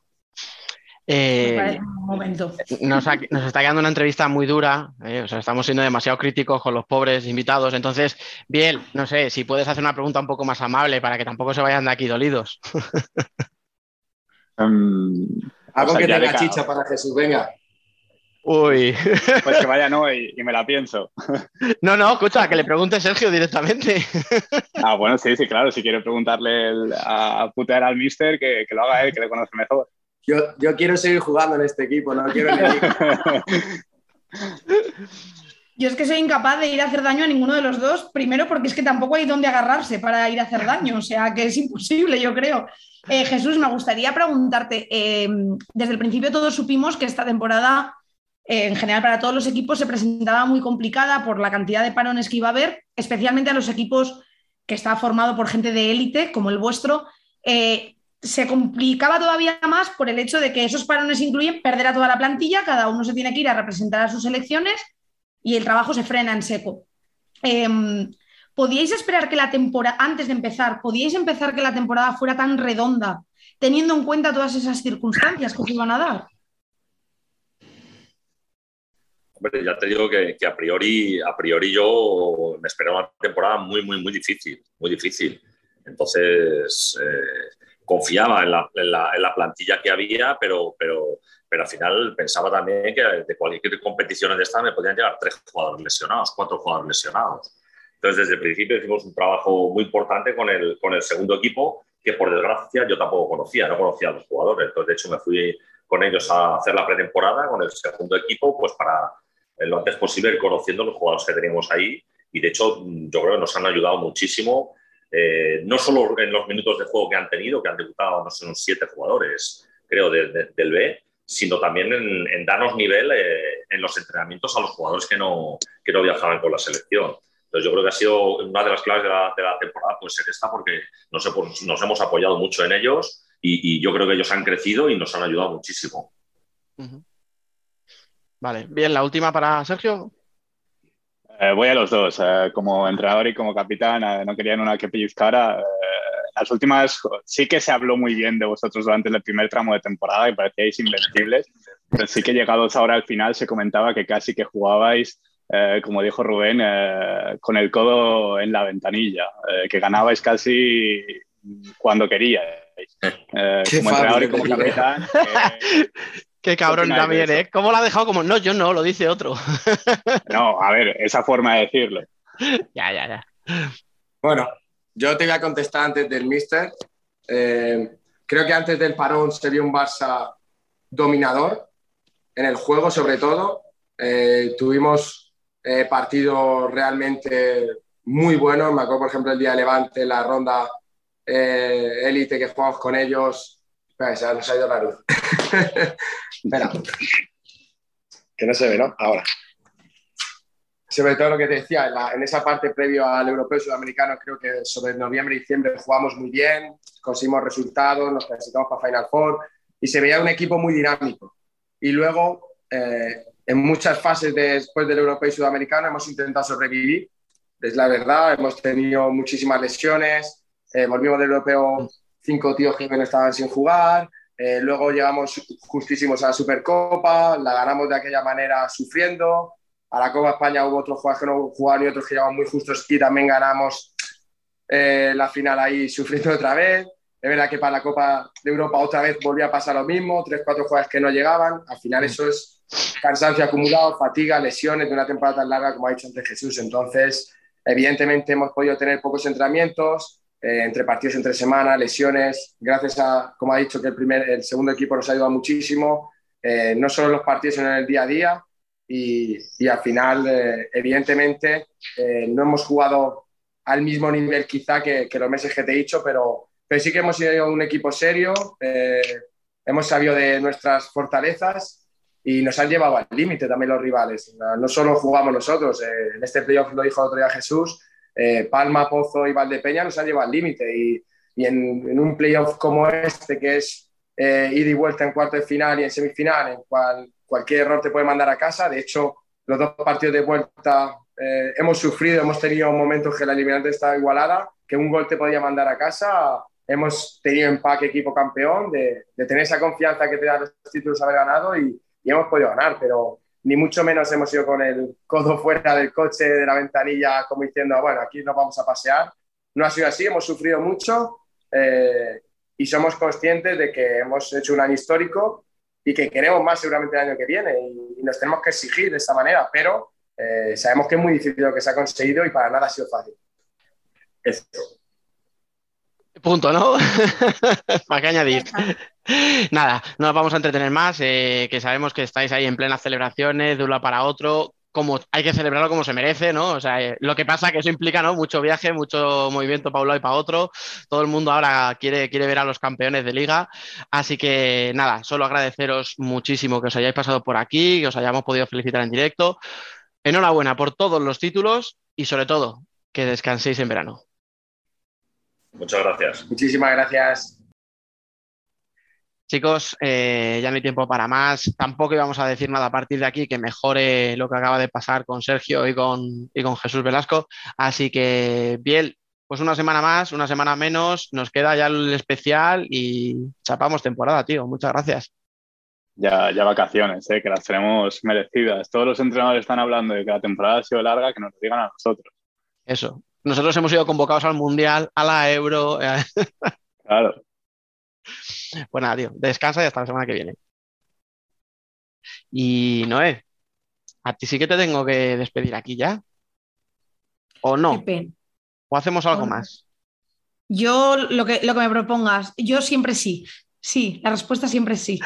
Bueno, por si acaso, yo te voy a decir, como siempre, que muchas gracias por pasarte y por venir aquí a charlar con nosotros sobre lo único que nos gusta, que es el fútbol sala.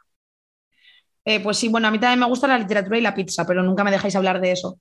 Eh, gracias a ti, bueno, y a todos vosotros siempre por invitarme. Me hace muy feliz estar aquí, vosotros lo sabéis.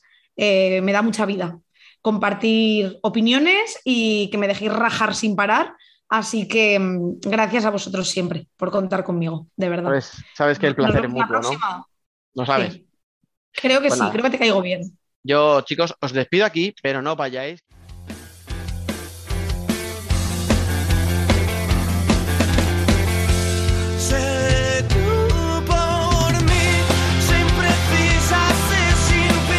Nosotras también somos futsal.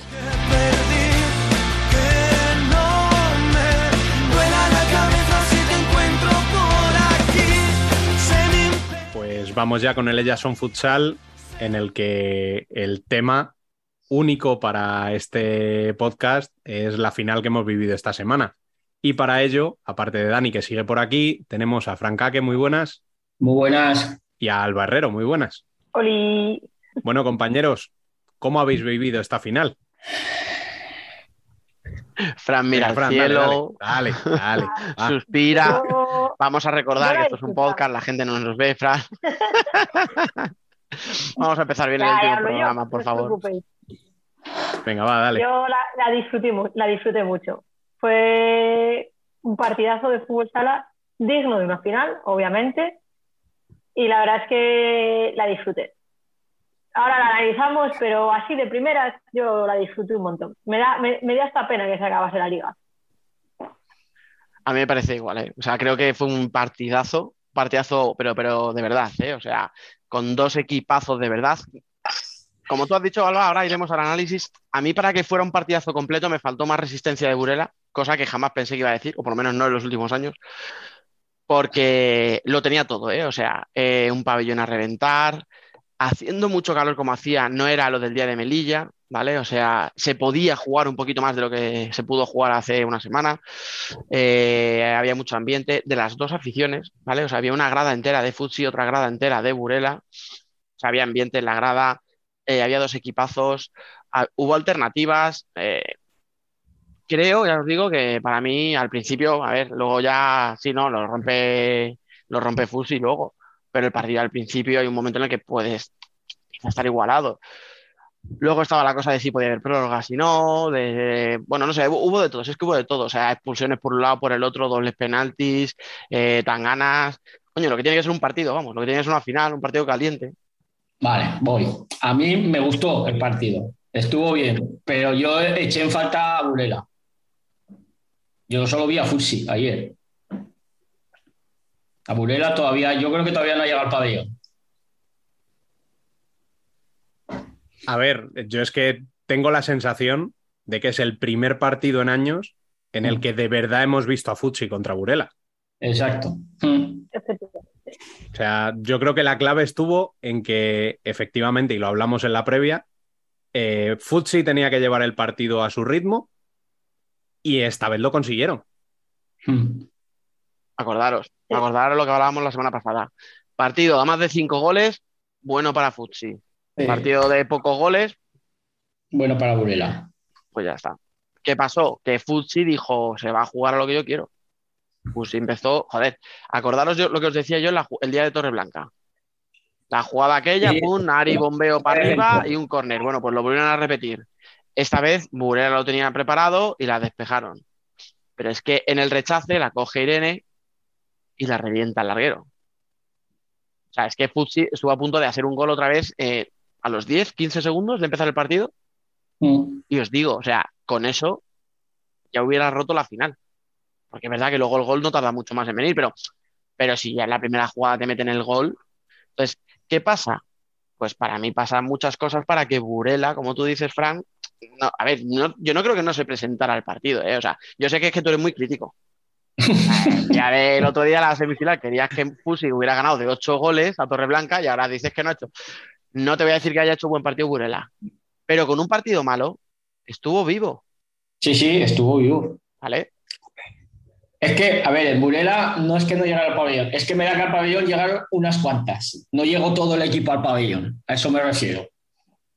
Porque ahí es que si empiezas a mirar jugadora por jugadora, pues salvo a dos, tres como mucho. Y las que no jugaron, claro. Porque las que no juegan, no poco pueden hacer. Pero es que eché mucho en falta el Burela que llevamos viendo estos años.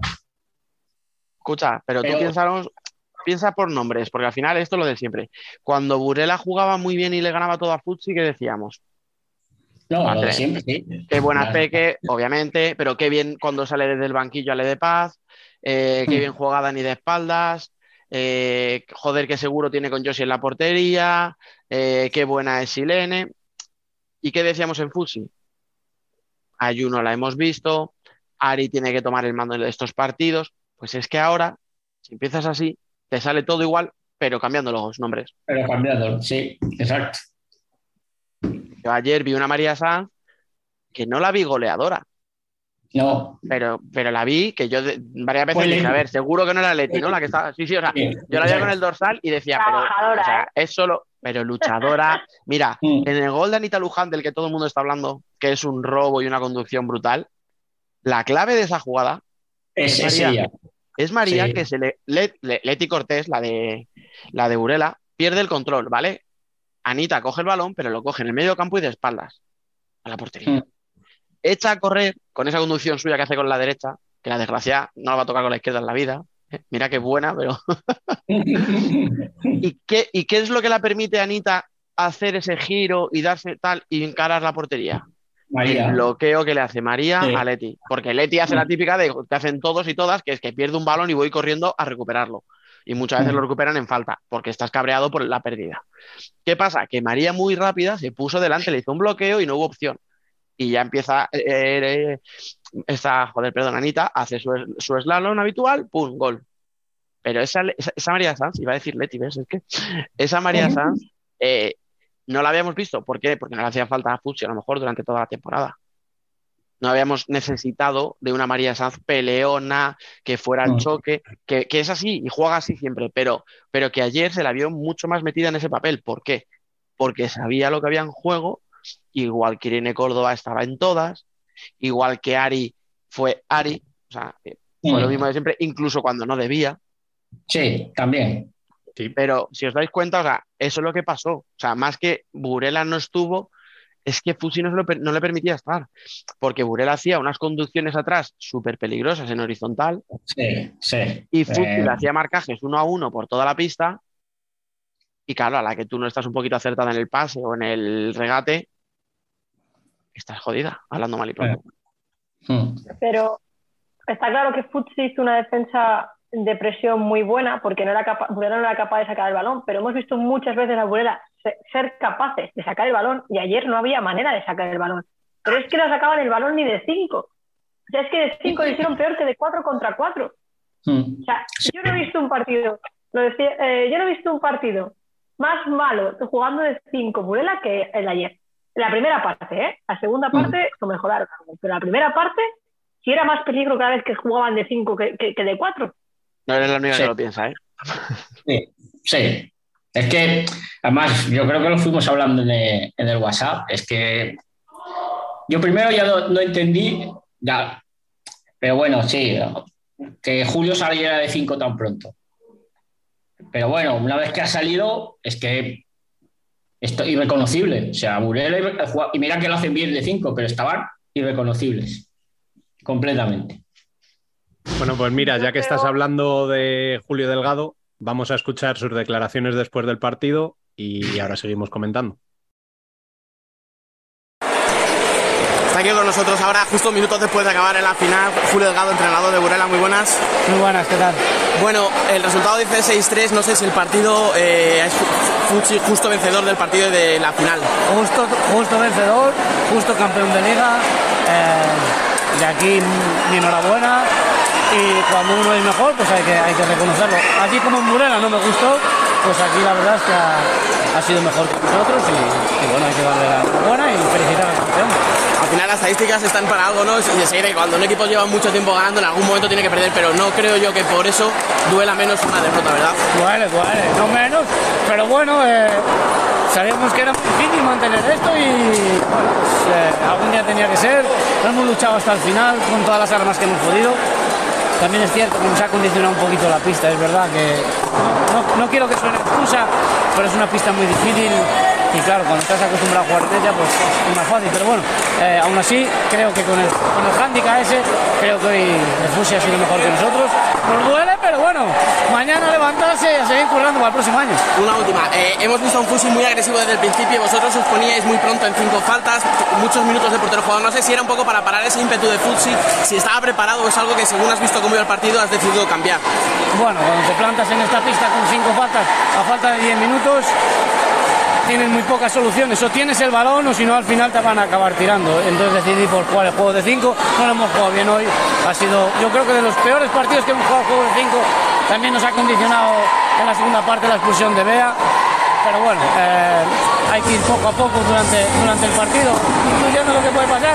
Hoy no he sido capaz de, de remediarlo, pero bueno, me voy contento por el gran trabajo que han hecho ellos. muchísimas gracias y muchísimo ánimo. Gracias a vosotros. Bueno, a ver, ¿qué pensáis de estas declaraciones? Lo que os estaba diciendo. Es que cuando ha dicho Alba, es el peor partido que le he visto a Burela de 5. Por eso he dicho, no eres la única que lo piensa. O sea, no era un secreto. Es que, es que ya lo habéis oído. Es que le pregunté a Julio después del partido y él mismo lo decía. Eh, no, no fue un buen ataque de 5.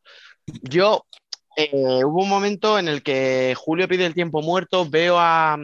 O sea, no, no me di cuenta, ¿vale? De que Bea Mateo se, puso- se ponía la camiseta de portera y me lo dijo alguien que estaba conmigo al lado y me dijo, "Ah, mira, se ha puesto Bea Mateo la camiseta de portero. Lo intentó camuflar un poco. Yo creo que quería, o sea, después del tiempo muerto, quería ver un poco, ¿no? Cómo iba, la cómo iba el juego, a ver qué pasaba. Y tardó, me parece, dos jugadas. Sea, lo hablaron, me imagino que le diría, chicas, si esto va a seguir así, vamos a jugar de cinco, pim pam. Y no, es que no, no esperó, no esperó porque es que el Burela de cuatro no podía, encima se planta con cinco faltas, como decía ahora Julio, eh, muy rápido, me parece que en ocho minutos ya está con cinco faltas. Entonces, claro, contra un Futsi que te está agobiando, que te presiona muy alto, que no te deja sacar el balón, que te obliga a hacer faltas, porque cada pérdida que tú tienes, Burela, supone una ocasión clara de gol. ¿Qué pasa? Que intentó cambiar el ritmo del partido con el juego de cinco. ¿Qué pasa? Que lo hicieron muy mal, sí. Que como dices tú, Álvaro, otras veces lo hacen bien, sí. Pero yo hay cosas que de verdad que no entiendo y no es una crítica a ninguna jugadora, pero que vea a Mateos no juegue en todo el partido y sea la, la que lleva la camiseta de portero, que Lara Exacto. no juegue nunca y me la pongas de especialista en el 5 para 4. Son Bueno. cosas que no entiendo porque son jugadoras que, pero que no lo he entendido nunca, ¿eh? Y no es el único entrenador que lo hace y hay muchos que, que- que tienen como sus jugadores concretos, pero no me gusta porque creo que son jugadoras que salen frías porque no, no, no, no han jugado ni un solo minuto y de repente les pones en una situación de máximo riesgo que te obliga a estar físicamente al sprint tal. Y, y os prometo que yo vi un par de pérdidas de Burela que yo decía, Bea no se acuerda de que es portera. No. Porque no la veía recular, no la veía correr para abajo. o sea, Iba, iba al balón, iba pero igual se lo ha dicho también, esa es parte de, puede ser de, de Julio, ¿eh? de si pierdes balón vas a... que igual se lo ha mandado. Que eso no ir, creo- ir a por el balón me parece bien, pero lo de quedarse protestando cuando eres el portero. Exacto. No, No. no sé hasta qué punto. Y tú puedes ir a por el balón, pero que vayan las compañeras, tú no, que eres la que tiene que parar con las manos atrás. O sea, cualquiera de las otras compañeras puede ir a presionar, pero tú no. Hubo otra jugada que dice Dani que, que yo no sé si Bea estaba metida en el partido y es que está sola, sola, completamente sola para tirar. Y no tira. Y no tira. Y encima da un pase que es más peligroso. Entonces, Y corta, la da y corta. Es que encima la dio y cortó. O sea, Es que es eso. Yo creo que está muy bien que tengas tu quinteto de juego de cinco, pero siempre tienes que tener un recambio, un recambio de un quinteto de cinco.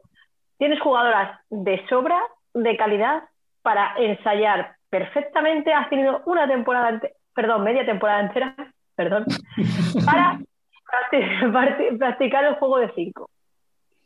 Y tu base está en dos jugadoras que no juegan de normal, no juegan no tiene sentido. Y lo hacen muchos entrenadores, ¿eh? Pero sí, por sentido. eso, no es una crítica solo a Julio, ya lo decía yo también. Y a veces sale bien y no lo decimos, pero cuando sale mal, pues es que se nota. No, Pero- cuando sale bien se dice. Yo lo he dicho esta temporada varias veces, que tiene para mí el mejor juego de cinco junto con la Peña es Burela. Sí. Pero es que ayer es- le pasó lo mismo a la Peña contra Zaragoza el partido, el último de liga, que, que también fue un desastre. Pues ayer Burela fue un desastre jugando de 5. Y Claro. igual, y cuando, Lara- cuando expulsaron a Bea, yo creo que la menos indicada para jugar de, de portera jugadora es Filene. Mira que yo la he defendido siempre porque me parece una jugada súper inteligente, pero A físicamente también. en la segunda parte, con los minutos que se ha chupado, no la puedes La pegar. matas. La matas. Estaba, la, la, la, veía- la mató, la mató. Yo, veía, yo la veía, digo, no, no puede ni subir ni bajar. Digo, como no deben hacer una contra para cambiar con Josi, no cambia. Para, no mí, cambia. para mí Julio estuvo muy desacertado ayer, ¿eh? Y mira que, mira que es el gran artífice al final de, de este Burela. O sea, Sí, que, sí. que ha sido él el que se ha llevado todos los títulos. Vale, la Supercopa estaba Lucas, ¿no? De Sí, entrenador estaba- todavía. En la Copa, ya no me acuerdo quién estaba en la Copa. No, en la Copa de la Reina ya estaba Julio. Ya estaba Julio. Ya estaba Julio. Vale, o sea, Ya quiero decir Julio. que menos la Supercopa, todos los títulos de Burela los, se los ha llevado con Julio. Pero ayer no estaba acertado. O sea, yo no sé si es que mm, yo le preguntaba, digo, pero ¿qué planteamiento de partido tenías por si te esperabas otra cosa? Porque yo creo que todos esperábamos a un Futsi así, agresivo, intenso, que estuviera. En lo del juego de cinco que decías tú, Alba, del, de que era, era así, os acordáis, o sea, como si en baloncesto, la típica que coge el pivot un, un balón en el- la línea del triple y nadie va a por él. Nadie. saben que no va a tirar porque te va a lanzar una piedra. Exacto. Era parecido al final. A Bea la dejaban avanzar y hacían casi casi un 4 para 4. Mm. Hombre, no la daban un pasillo libre, pero la dejaban en 10-12 metros sin nadie crear prácticamente delante. Y eso, joder, si tú eres el entrenador, lo tienes que ver y decir, hostia, vale, eh, vean, su fuerte no es el tiro de media distancia. Pero pues, avanza. a lo mejor no la voy a cambiar la camiseta de portero jugador, pero la voy a tirar a una banda y voy a poner a Peque en el centro. Por ejemplo, o a A Emily. Emily. O aunque que a lo no sea su Emily no le fuerte. pega mal. Que tire de vez en cuando. Claro. Aunque no sea su fuerte, tiene que tirar. Claro. Claro. Porque si tira dos veces, Futsi no le va a dejar ese espacio, que le estaba dejando, porque es que además le estaba dejando el espacio y estaba pasando Claro. y cortando. Es que no tiene sentido. Sí, sí, o sea, eh, y joder, es que son muchas cosas. A mí me hacía una a mala sangre ver a Peque o a Ale de Paz en la esquina de la banda, o sea, en la esquina Sí. de la derecha, Mm. y ahora me vais a decir, claro, porque quieres que juegue Irene. Coño, es que ahí tiene que ir un zurdo. Es que las que- bellas, las bellas coger un balón y tenían un, un problema, porque o te ponías modo jugador de fútbol 11 a colgar balones desde la banda, o, o de repente, según recibían, se quedaban de espaldas a la portería en Sí. una esquina, porque Sí. no les pilla pie natu- a pierna natural. Entonces, vale, a Emily no la vas a encerrar ahí porque Emily te puede amenazar con tiro de, de media distancia, pero entonces Mm. necesitas a Irene, necesitas una zurda.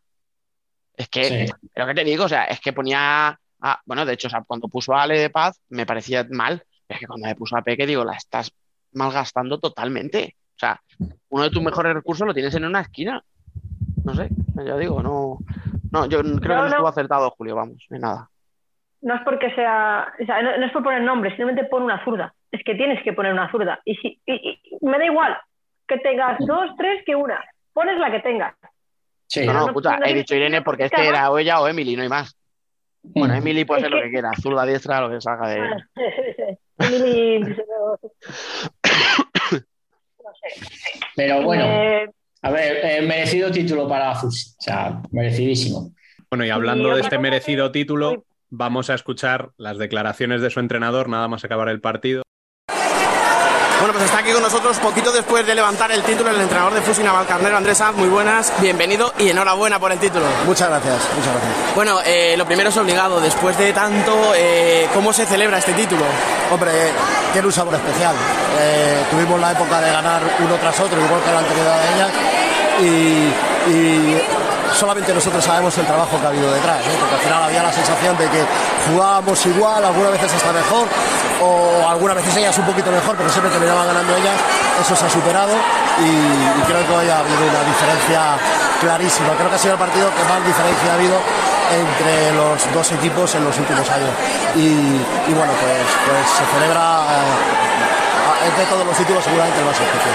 Eso te iba a preguntar. eh, antes cuando ganaba Burela decíamos ¿no? que era un poco el aspecto psicológico, que, que se veía que estaban por encima. Hoy no sé si ha sido psicológico, si ha sido futbolístico, pero se ha visto desde el minuto uno que Fusi era muy superior a Burela.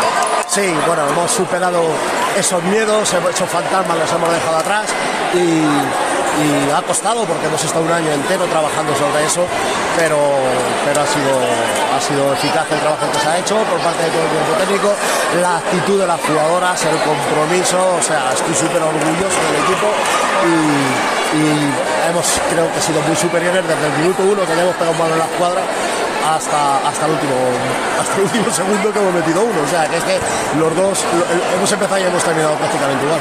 Y ya la última para terminar. Eh, ¿Podemos decir Fusi ha vuelto o realmente Fusi nunca se había ido? No, Fusi, Fusi ha, pasado un momento de dificultad. Y eso sí es verdad. Eh, pero bueno, podemos decir que ha vuelto, podemos decir que no nos habíamos ido y que estábamos eh, teniendo un momento de dificultades. Fusi está aquí, ya lo habéis visto, ya en la Copa. Creo que estuvimos un punto por encima de ella, estuvimos un despiste al final en ese gol que nos meten de 5 para 4, pero, pero ahora mismo está claro que Fusi ha vuelto y ha vuelto para quedarse. Bueno, ahora a disfrutar el título, enhorabuena. Gracias. Pues tienen parte de, de verdad, ¿no? O sea, Parte. no creo que haya sido tan, tan superior como dice Andrés eh, el Futsi. Creo que Burela tuvo sus ocasiones y que hemos dicho que no jugó bien, aún así tuvo sus ocasiones de mandar el partido a la prórroga, Eh, tuvo su momento del partido, lo que pasa es que Futsi salió modo apasionadora como, y esto es cierto que al igual que iba haciendo durante toda la liga, esta vez sí le salió. Entonces, yo comparto con, con Andrés las declaraciones, pero no veía a un Futsi tan, tan superior. A ver, las declaraciones de Andrés. Yo, a ver, estoy de acuerdo y no estoy de acuerdo con él. Porque yo, lo, pues, bueno, lo llevo diciendo ya estas últimas temporadas que ha ganado todo Burela. No puedes arrasar en liga y cuando llegan las finales, achantarte. Esto es lo que le echaba yo de menos a. y lo que le echaba en cara a Andrés que no motivara a su equipo y que sus jugadoras salieran como salieron en este playoff. Eso es lo único que yo le, he achacado a Andrés Sanz durante estas, estas temporadas que Burela se ha salido. Que no consiguiera que las jugadoras salieran como han salido este año. Porque en la Copa ya se las vio con otro, con otra, otro tono y otra forma de encarar los partidos tanto a Burela.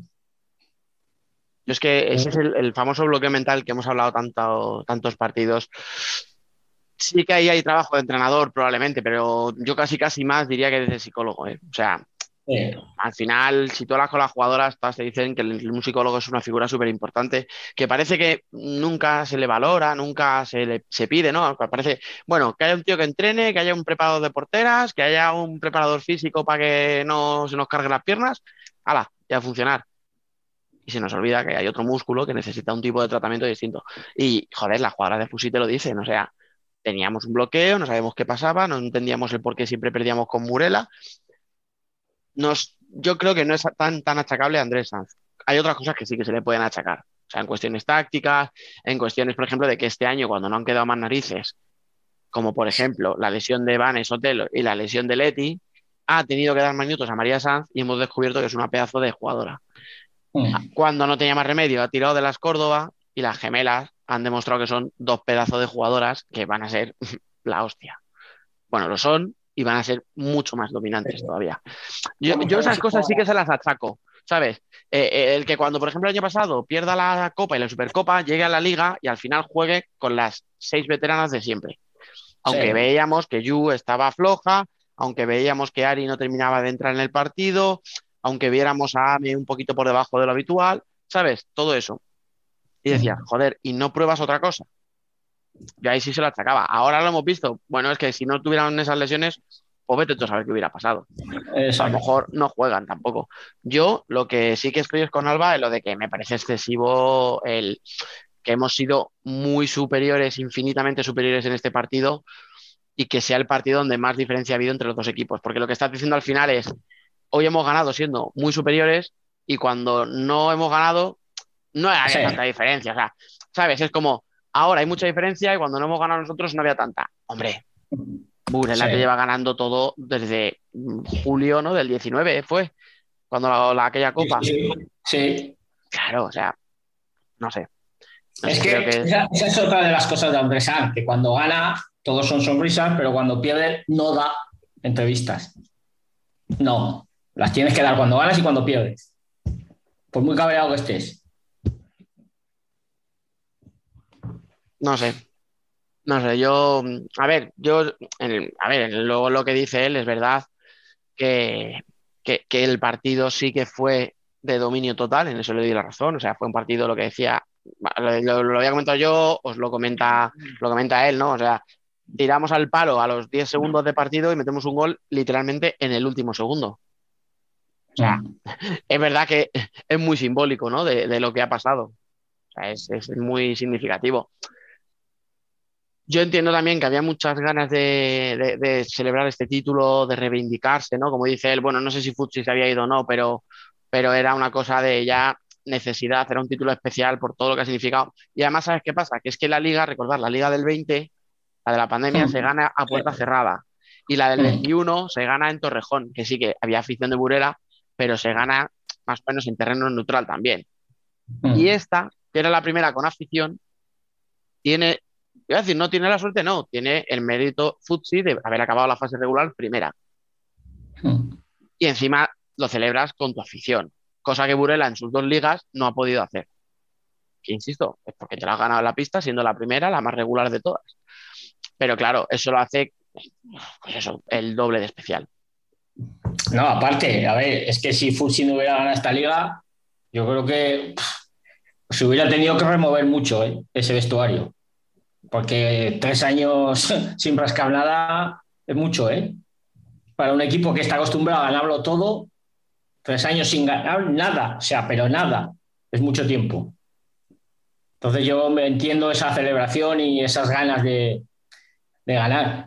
Aparte, es que ayer eh, estuvieron muchísimo mejor y en Burela también jugó, bueno, Fusi jugó de otra manera distinta. Futsi, Futsi jugó a su manera. Cosa Exacto. que de normal, como dijo Rubén al principio del podcast, no suele jugar contra Burela. No y ahí está la diferencia. Claro. Yo no sé si es porque era su casa o contra su afición, porque ya llevaba muchas finales y dijeron esta es la nuestra, pero salieron con una mentalidad que no se les había visto en las últimas. Y cuando Futsi está así, pues muy difícil. Sí. Y cuando en el otro equipo, la única que yo creo que está fina, que estuvo fina en ese sentido, eh, fue Peque y le faltaron apoyos, yo creo que le faltaron apoyos a la hora del ataque, que se Sí. vio sola, Mm. pues es muy difícil que una sola jugadora te gane a un equipo como el Futsi. Como Fusi, sí. Es que, es que decías tú que Peque estuvo muy sola. Eh, fijaros de un detalle. El año pasado, eh, Ale, dijimos que estaba al nivel casi, casi por encima incluso de Peque. O sea, hizo unos playoffs brutales. Y me pasa una cosa, que este año yo tengo la sensación de que no ha, de- no, no ha destacado. Lo, comenta- lo hemos comentado alguna vez, tal. Joder, no, no se parece a la del año pasado, tal. Coño, he visto la clasificación y es la tercera máxima goleadora de la liga. Sí. Entonces, Pero- tengo una sensación muy rara porque y, y tú, Fran, vas a decir lo que, lo que voy a decir ahora, seguro.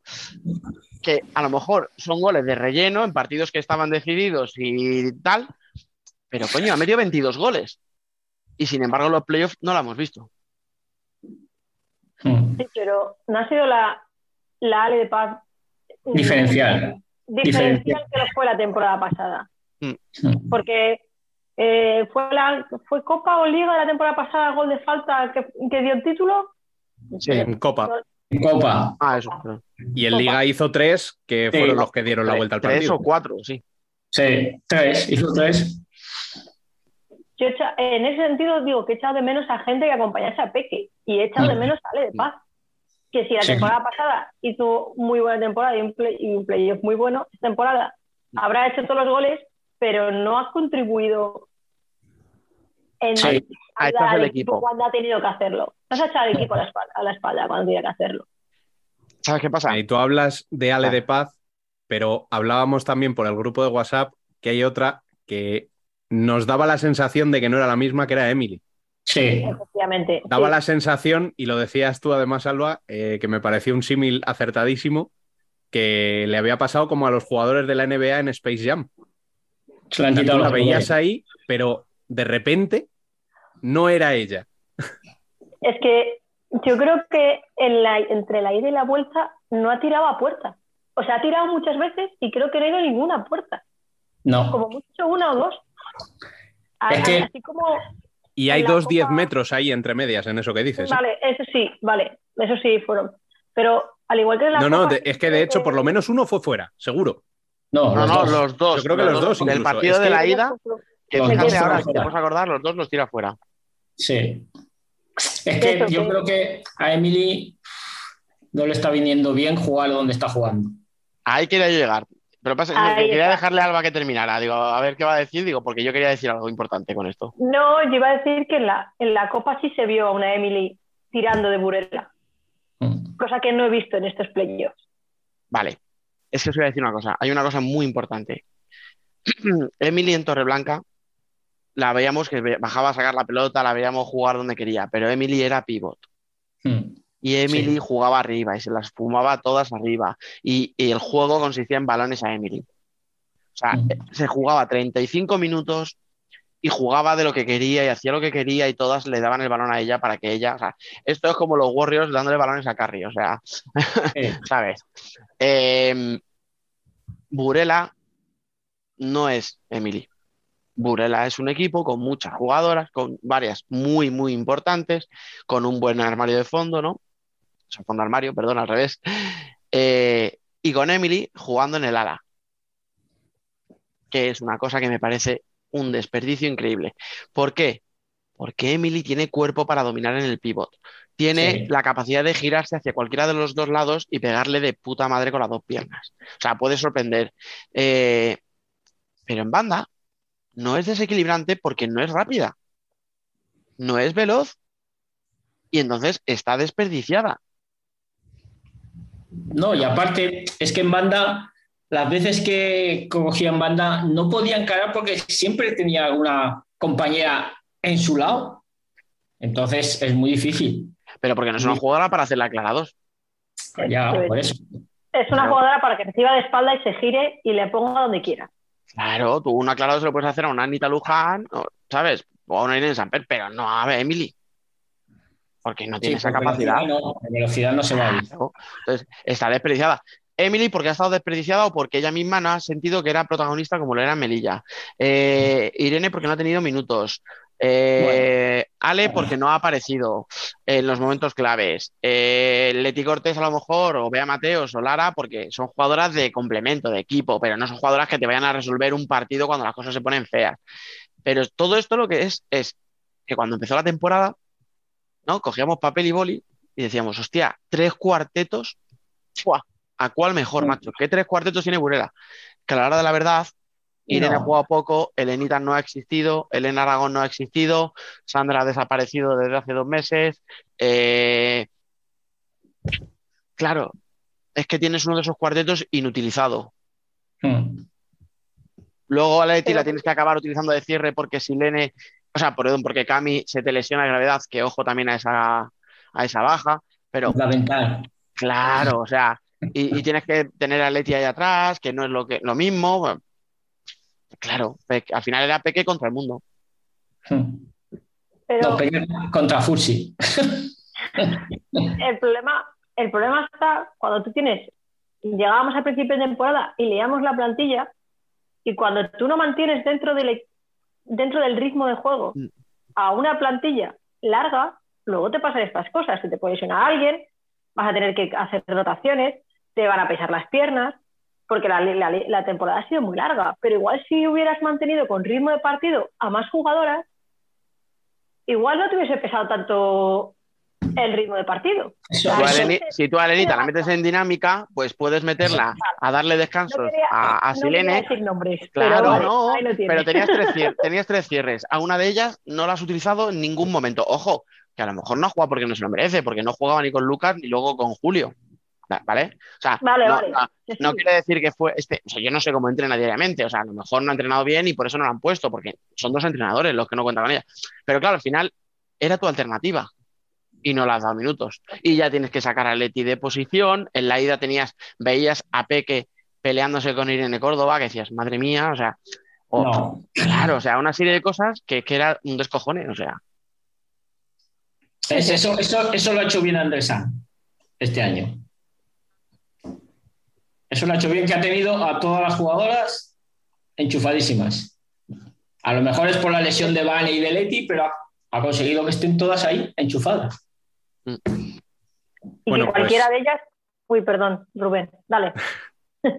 No, iba a decir que ya que parece que queréis empezar a hablar de la plantilla de Futsi, vamos a escuchar a una de las jugadoras campeonas ante justo después de acabar ese partido. Bueno, pues después de hablar con los dos entrenadores, tenemos aquí una de las grandes protagonistas del partido y de la eliminatoria, de Córdoba. Enhorabuena por el título. Muchas gracias. Bueno, ¿qué, qué sensaciones tienes ahora cuando por fin ganáis el título? Pues la verdad que ha costado bastante y es que no me lo imaginaba todavía eh, poder ganar un título, es mi primer título con el Fusi y la verdad que, que- que es una locura. Y nada, pues a celebrarlo porque hemos trabajado muy duro, no solo este año, sino todos los demás años que, que no hemos conseguido un título y al final pues todo el trabajo ha dado sus frutos. Habéis empezado el partido con un tiro tuyo al larguero que casi revienta la portería a los 8 segundos. No sé si en ese momento te daban ganas de decir, esto ya nos lo comemos sí o sí. Hombre, claro, yo digo, ¿cómo no ha entrado ese balón? Ojalá, y, pero bueno, luego al final pues el equipo ha mordido desde el principio, como salimos en las semifinales semifinales anteriores contra Melilla, sabíamos que en nuestro campo pues era primordial eso, la- el apoyo del equipo y, y nada, hemos, hemos salido como, como una final, a, a ganarla desde el principio y a, y a sufrir, porque hemos sufrido también bastante y nada, al final pues somos, somos campeones de liga. Me decía ahora tu entrenador, ¿no? Que, que habéis pasado una racha muy mala muchos años. Es verdad que ellos sí que conocían, ¿no? Había muchas jugadoras en este equipo que conocían la etapa más triunfal del Fusi, pero como tú has dicho, para ti era el primero. Y yo no sé si tú tenías esa presión que tenían ellas o tú venías mucho más liberada.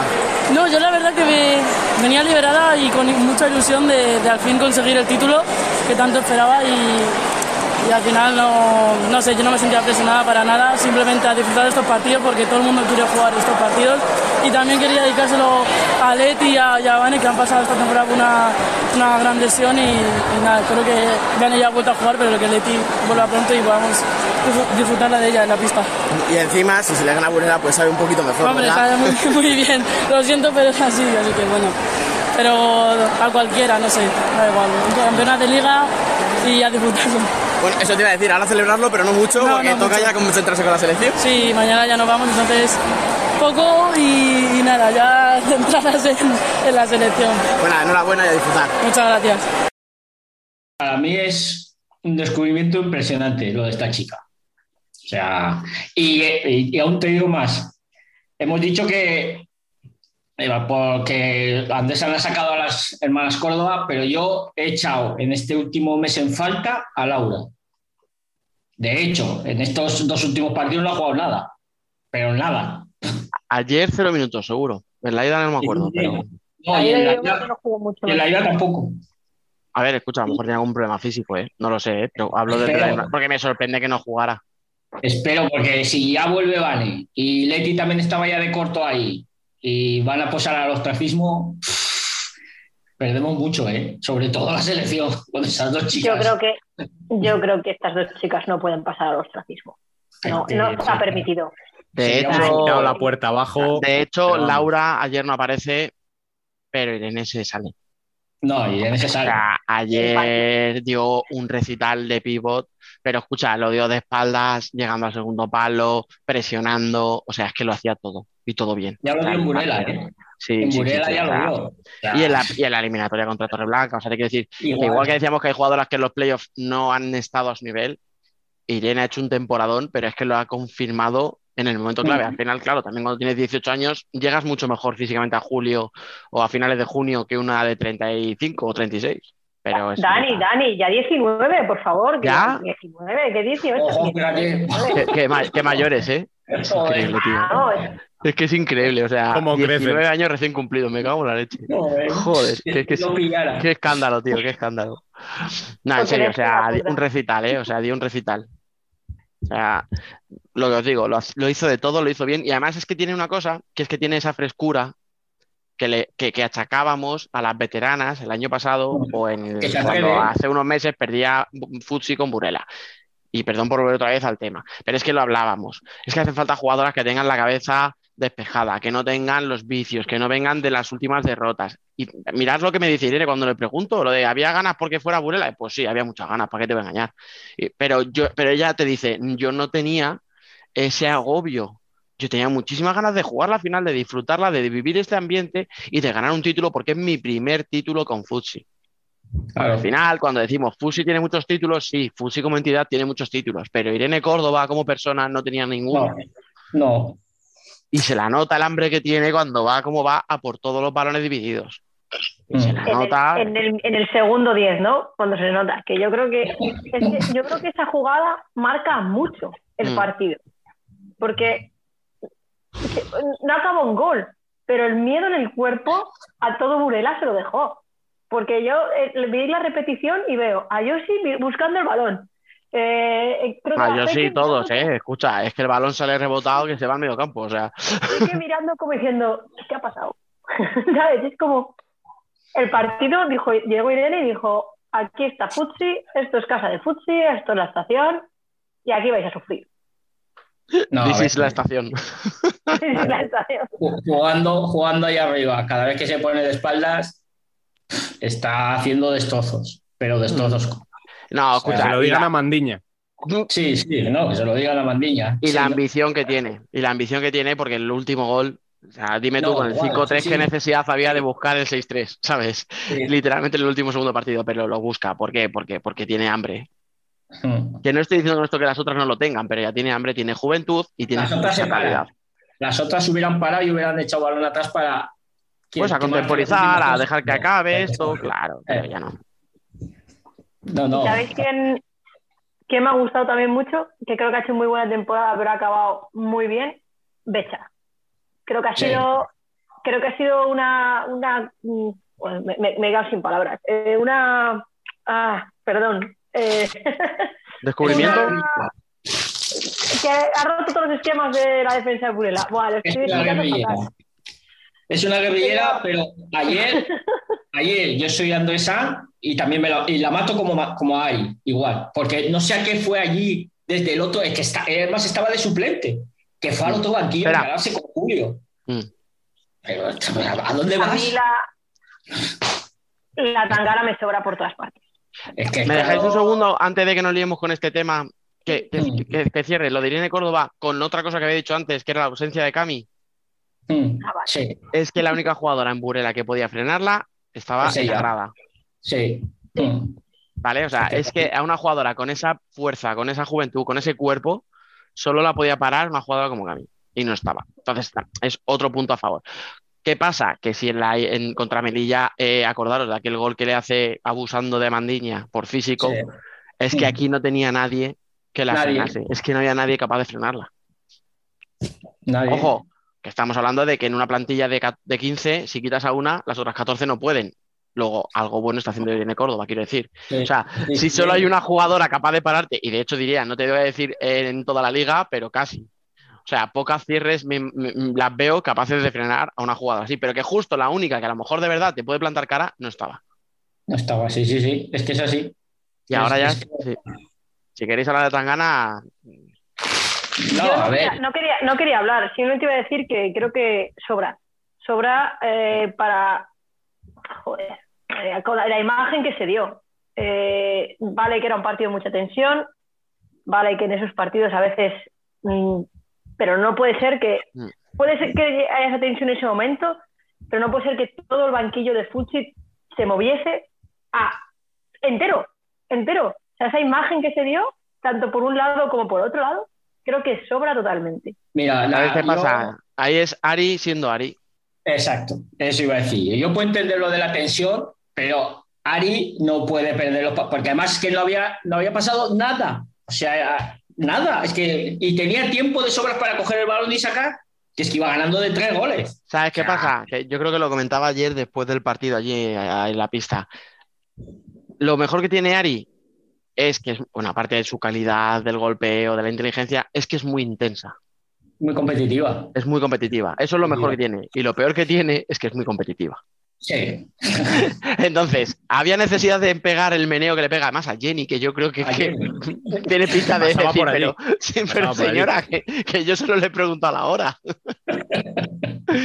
Se lleva un viaje que te cagas, claro, eso ya te genera toda la tangana en lo que acaba. Sí creo que Ari ahí se equivoca. Porque además, eh, con la inferioridad, mete un gol Burela que puede acabar de caro a Futsi. Es, el único momento en el que de verdad Futsi eh, pues se ve temblar las piernas y dice, ay madre. Que viene. que viene. sí, o sea, es un error enorme de Ari y mira que yo ahí no soy sospechoso de nada. O sea. Sí, pero no, no, pero, pero lo es, o sea, es un, es un fallo. Igual que estaba haciendo un partidazo hasta ese momento, esa expulsión se la busca ya sola y no acaba mal, pero podría haber acabado muy mal. Sí. Imaginaros ahora si aquella expulsión mete el gol, creo que sale, ¿no? Precisamente a la espalda que mete el gol en, la la, superioridad. Eh, imaginaros que vuelve a meter otro gol luego Burela porque te vienes arriba, porque anímicamente, coño, te da alas el gol. Pues te, ¿Qué estaríamos hablando ahora? Te, tembleque, te, te, empiezan a temblar las piernas. eso, y además, como decía Fran, en un momento en el que el partido estaba prácticamente decidido ya. Es que estaba muerto el partido. Estaba muerto. Burela ya estaba pidiendo, pidiendo la hora. Luego, luego vamos a, si queréis hablar de los árbitros, que la gente ya estaba como en los conciertos coreando otra, otra, otra. No, no, lo de los árbitros también. Porque parecía de coño. O sea, pues voy a sacar una roja, pam. Pues ahora me voy a ir para allá una amarilla. Ahora ah, pues mira, me voy a ir al otro banquillo, saco otra amarilla. Yo ya decía, pero, pero señor, o sea, que, que se va a dislocar la muñeca, deje de sacar tarjeta.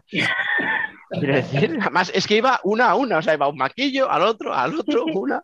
Y volví al otro banquillo y volví a hablar con el otro árbitro y con el, eh, con el mesa. De repente rebuscaba, buscaba el preparador físico, ah, tú, venga, amarilla. O sea, es que es lo que ha dicho antes Alba, es que llegó un momento que estaba todo el banquillo de Fusión del banquillo de Burela. O sea, ¿a qué va todo el mundo allí? Es que no, no, no lo entiendo. Había mucha tensión. Y a mí eso de la. No, a mí lo de la tensión no me vale. O sea, no. No. Si voy perdiendo, sí, pero es que voy ganando. La tensión la tenían que tener las de Burela.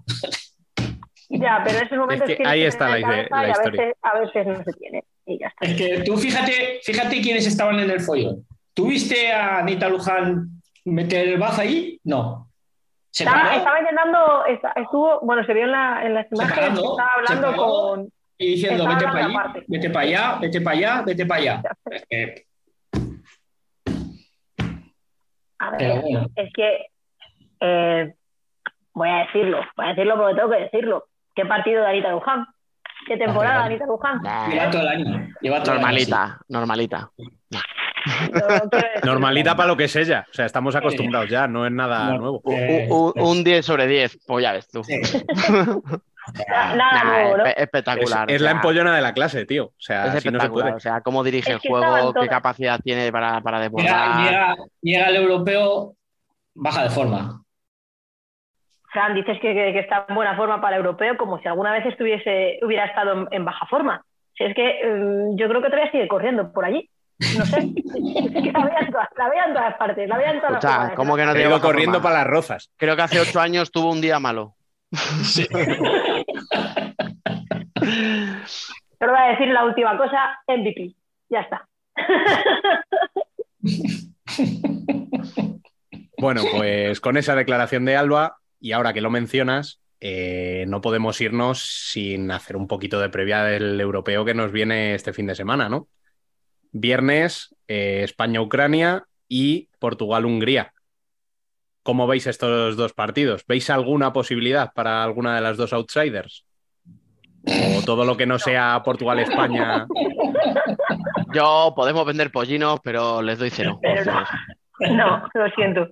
No. Eh, no, porque no creo que Ucrania haya tenido el tiempo necesario para prepararlo. No creo que Ucrania- ¿Y la cabeza la tienen ahí? Escucha, Ucrania acaba de palmar 6-0 en un amistoso con Portugal.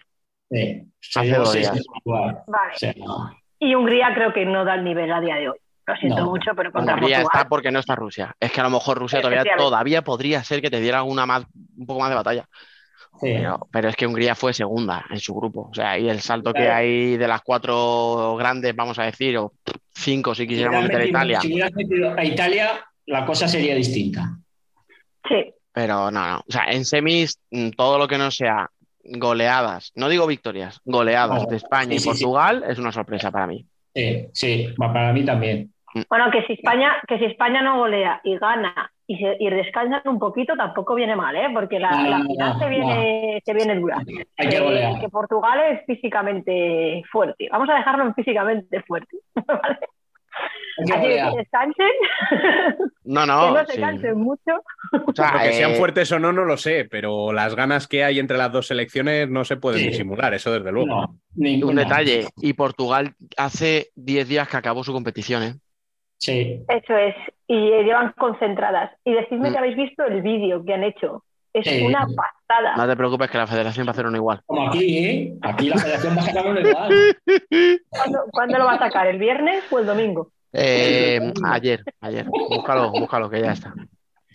En fin, ese es otro tema, ese es otro tema que mejor no. No, no, pero es verdad, ¿eh? O sea, Portugal va a llegar con muchas ganas y va a llegar con más tiempo. Que lo mismo es peor porque las españolas llegan con la cosa competitiva mucho más reciente, no lo sé. Pero la paliza que se han pegado las de Fus y las de Burela, que van a ser el esqueleto de la selección, cuidado. Yo solo recuerdo que allí les ganamos el primer europeo. O sea que ganas, por ganas no va a ser. Que no esté. No, no creo que sea agradable que les gane una segunda vez en su casa. Exacto. O sea, yo creo que si, si volvemos a ganar allí, deportan a todas las jugadoras de la selección portuguesa. Lo que tiene que hacer España es aprender de los 800 amistosos que han jugado con ellos. Exacto. Sí. Que va a ser un juego duro, que van a ir al choque, que va a haber mucho parón, mucho tal. Y no me vale, claro, y no me vale el decir, es que pegan. Vale, pues es que tienes una semana para Es que prepararte. el arbitraje sabes- europeo Exacto, o sea, No, no, no, no. caigamos en las excusas de siempre. Si te ganan porque son mejores, aplaudes y punto. Si te ganan por intensidad y porque pegan más que tú y porque tú no sabes pegar, pues ya está, me- se acabó. Pero lo que no puedes es utilizarlo luego de excusa. Eso es. Porque Vale, o sea, ya lo sabes, porque llevas haciendo muchos Claro. amistosos y ya sabes puede- cómo juegan. Eso tienes es, que te- intentar plantearte cómo evitar ese juego. Y si no puedes evitarlo, tienes que acostumbrarte a jugar a ese juego. Y ya está, Mm, Sí. una u otra, pero no valen excusas. Yo creo que Termina, perdón. España, Esp- España tiene, no, no voy a decir obligación, pero sí que tiene esa presión de tener que ganar. Sí. De- después de toda la temporada y después de, de que son las vigentes campeonas, tiene esa Sí, presión de pero ganar. Alba, es que esa presión también la tienen ellas. Sí. No, no, y lo que ha dicho Con Fran, eso- ya les ganaste con eso un hay que título en su jugar. casa. Es que Fran ha dicho, Sí. en su casa le ganaste un título. No es fácil ganar a, a Portugal dos veces un título en su, En tu casa. casa. Es que ahí va a estar el key de la cuestión. O sea, igual que Si digo, tú lo eres de capaz, semifinales, si tú eres capaz de, de llevar a tu terreno esa presión, Sí. tienes mucho hecho. Mm. Eso es cierto. Y es que yo creo que va, va a hacer bastante falta, o sea, saber tener la valentía de pedir el balón y aguantar el balón. Mm. Porque ellas van a ir como motos, o sea, ellas van a ir Y aguantar Escucha, patadas mientras aguantas el balón. para mí lo- Sí. la clave es aguantar los primeros 10 minutos. Porque van a entrar a muerte. Mira, porque los primeros Sí. 10 minutos van a entrar físicamente como motos. Van a ir Mm. al choque en todas, van a pegar patadas a saco. ¿Qué pasa? A los 10 minutos van a empezar ya, no te voy a decir a fallar la fuerza porque son solo No, 10 no, minutos, pero- ya vas a bajar un pelín el, el pistón y a lo mejor a los 10 minutos de partidos tienes cuatro faltas y ya no puedes meter la pierna con esa naturalidad por miedo a que te piten la quinta o la sexta. Tienes que aguantar los 10 primeros minutos. Yo creo que si aguantas, a partir de ahí ya el partido se afronta de otra manera. O sea, tiene que ser 10 minutos de sufrir, Sí. de aguantar el choque, de meter pierna, de... Valentía de querer tener el balón. O sea, que me den el balón y no lo suelte a la primera y me vaya. No, no, dame el balón, yo lo tengo, me dan, me dan, me dan, me dan, bueno, después lo suelto. Escucha, y, y- y- y lo de siempre, y usar juego de pivot, que si te aprietan mucho y van a tu área a buscarte, puedas sacar en largo quien esté en la portería, eh, no sé qué- quién va a Sí, jugar, sí. pero que puedas sacarle largo a Dani o a Irene, o, ¿sabes? Y, y- y Sí, que, y, y que tenga la posibilidad de bajar un balón a 35 metros de tu portería y dar ese desahogo. Aguantabla. Y aguantabla. Sí, sí, sí, sí. Eso es, es. que es así. Bueno, pues deseando toda la suerte del mundo a nuestra selección en ese europeo, eh, vamos a terminar este penúltimo programa de la temporada. Alba, muchas gracias por pasarte una semana más por aquí. A vosotros por aguantarme, hombre. Gran verdad. Te digo lo. Fran, te digo ya lo sea mismo. poquito, ya sea poquito. Yo encantado. Y tú, Dani, pues como siempre te digo, vete a hacer cosas, anda. Cogemos aire para cerrar este programa número 37 y penúltimo de la tercera temporada. Volveremos con más pausa, esperemos que para contar el nuevo título de la selección española y para entregar los premios a los y las mejores de la temporada. Unos premios muy especiales que se han cerrado con más de 2.500 votos. Una auténtica barbaridad que renuevan nuestra ilusión por seguir más fuertes que nunca. Recordad que podéis seguir la actualidad en nuestras redes sociales. También podéis leernos en nuestra web futsalcorner.es, vernos en nuestro canal de YouTube y charlar en el mejor debate en Telegram. Volveremos el martes que viene. Hasta entonces, y como siempre, sed felices.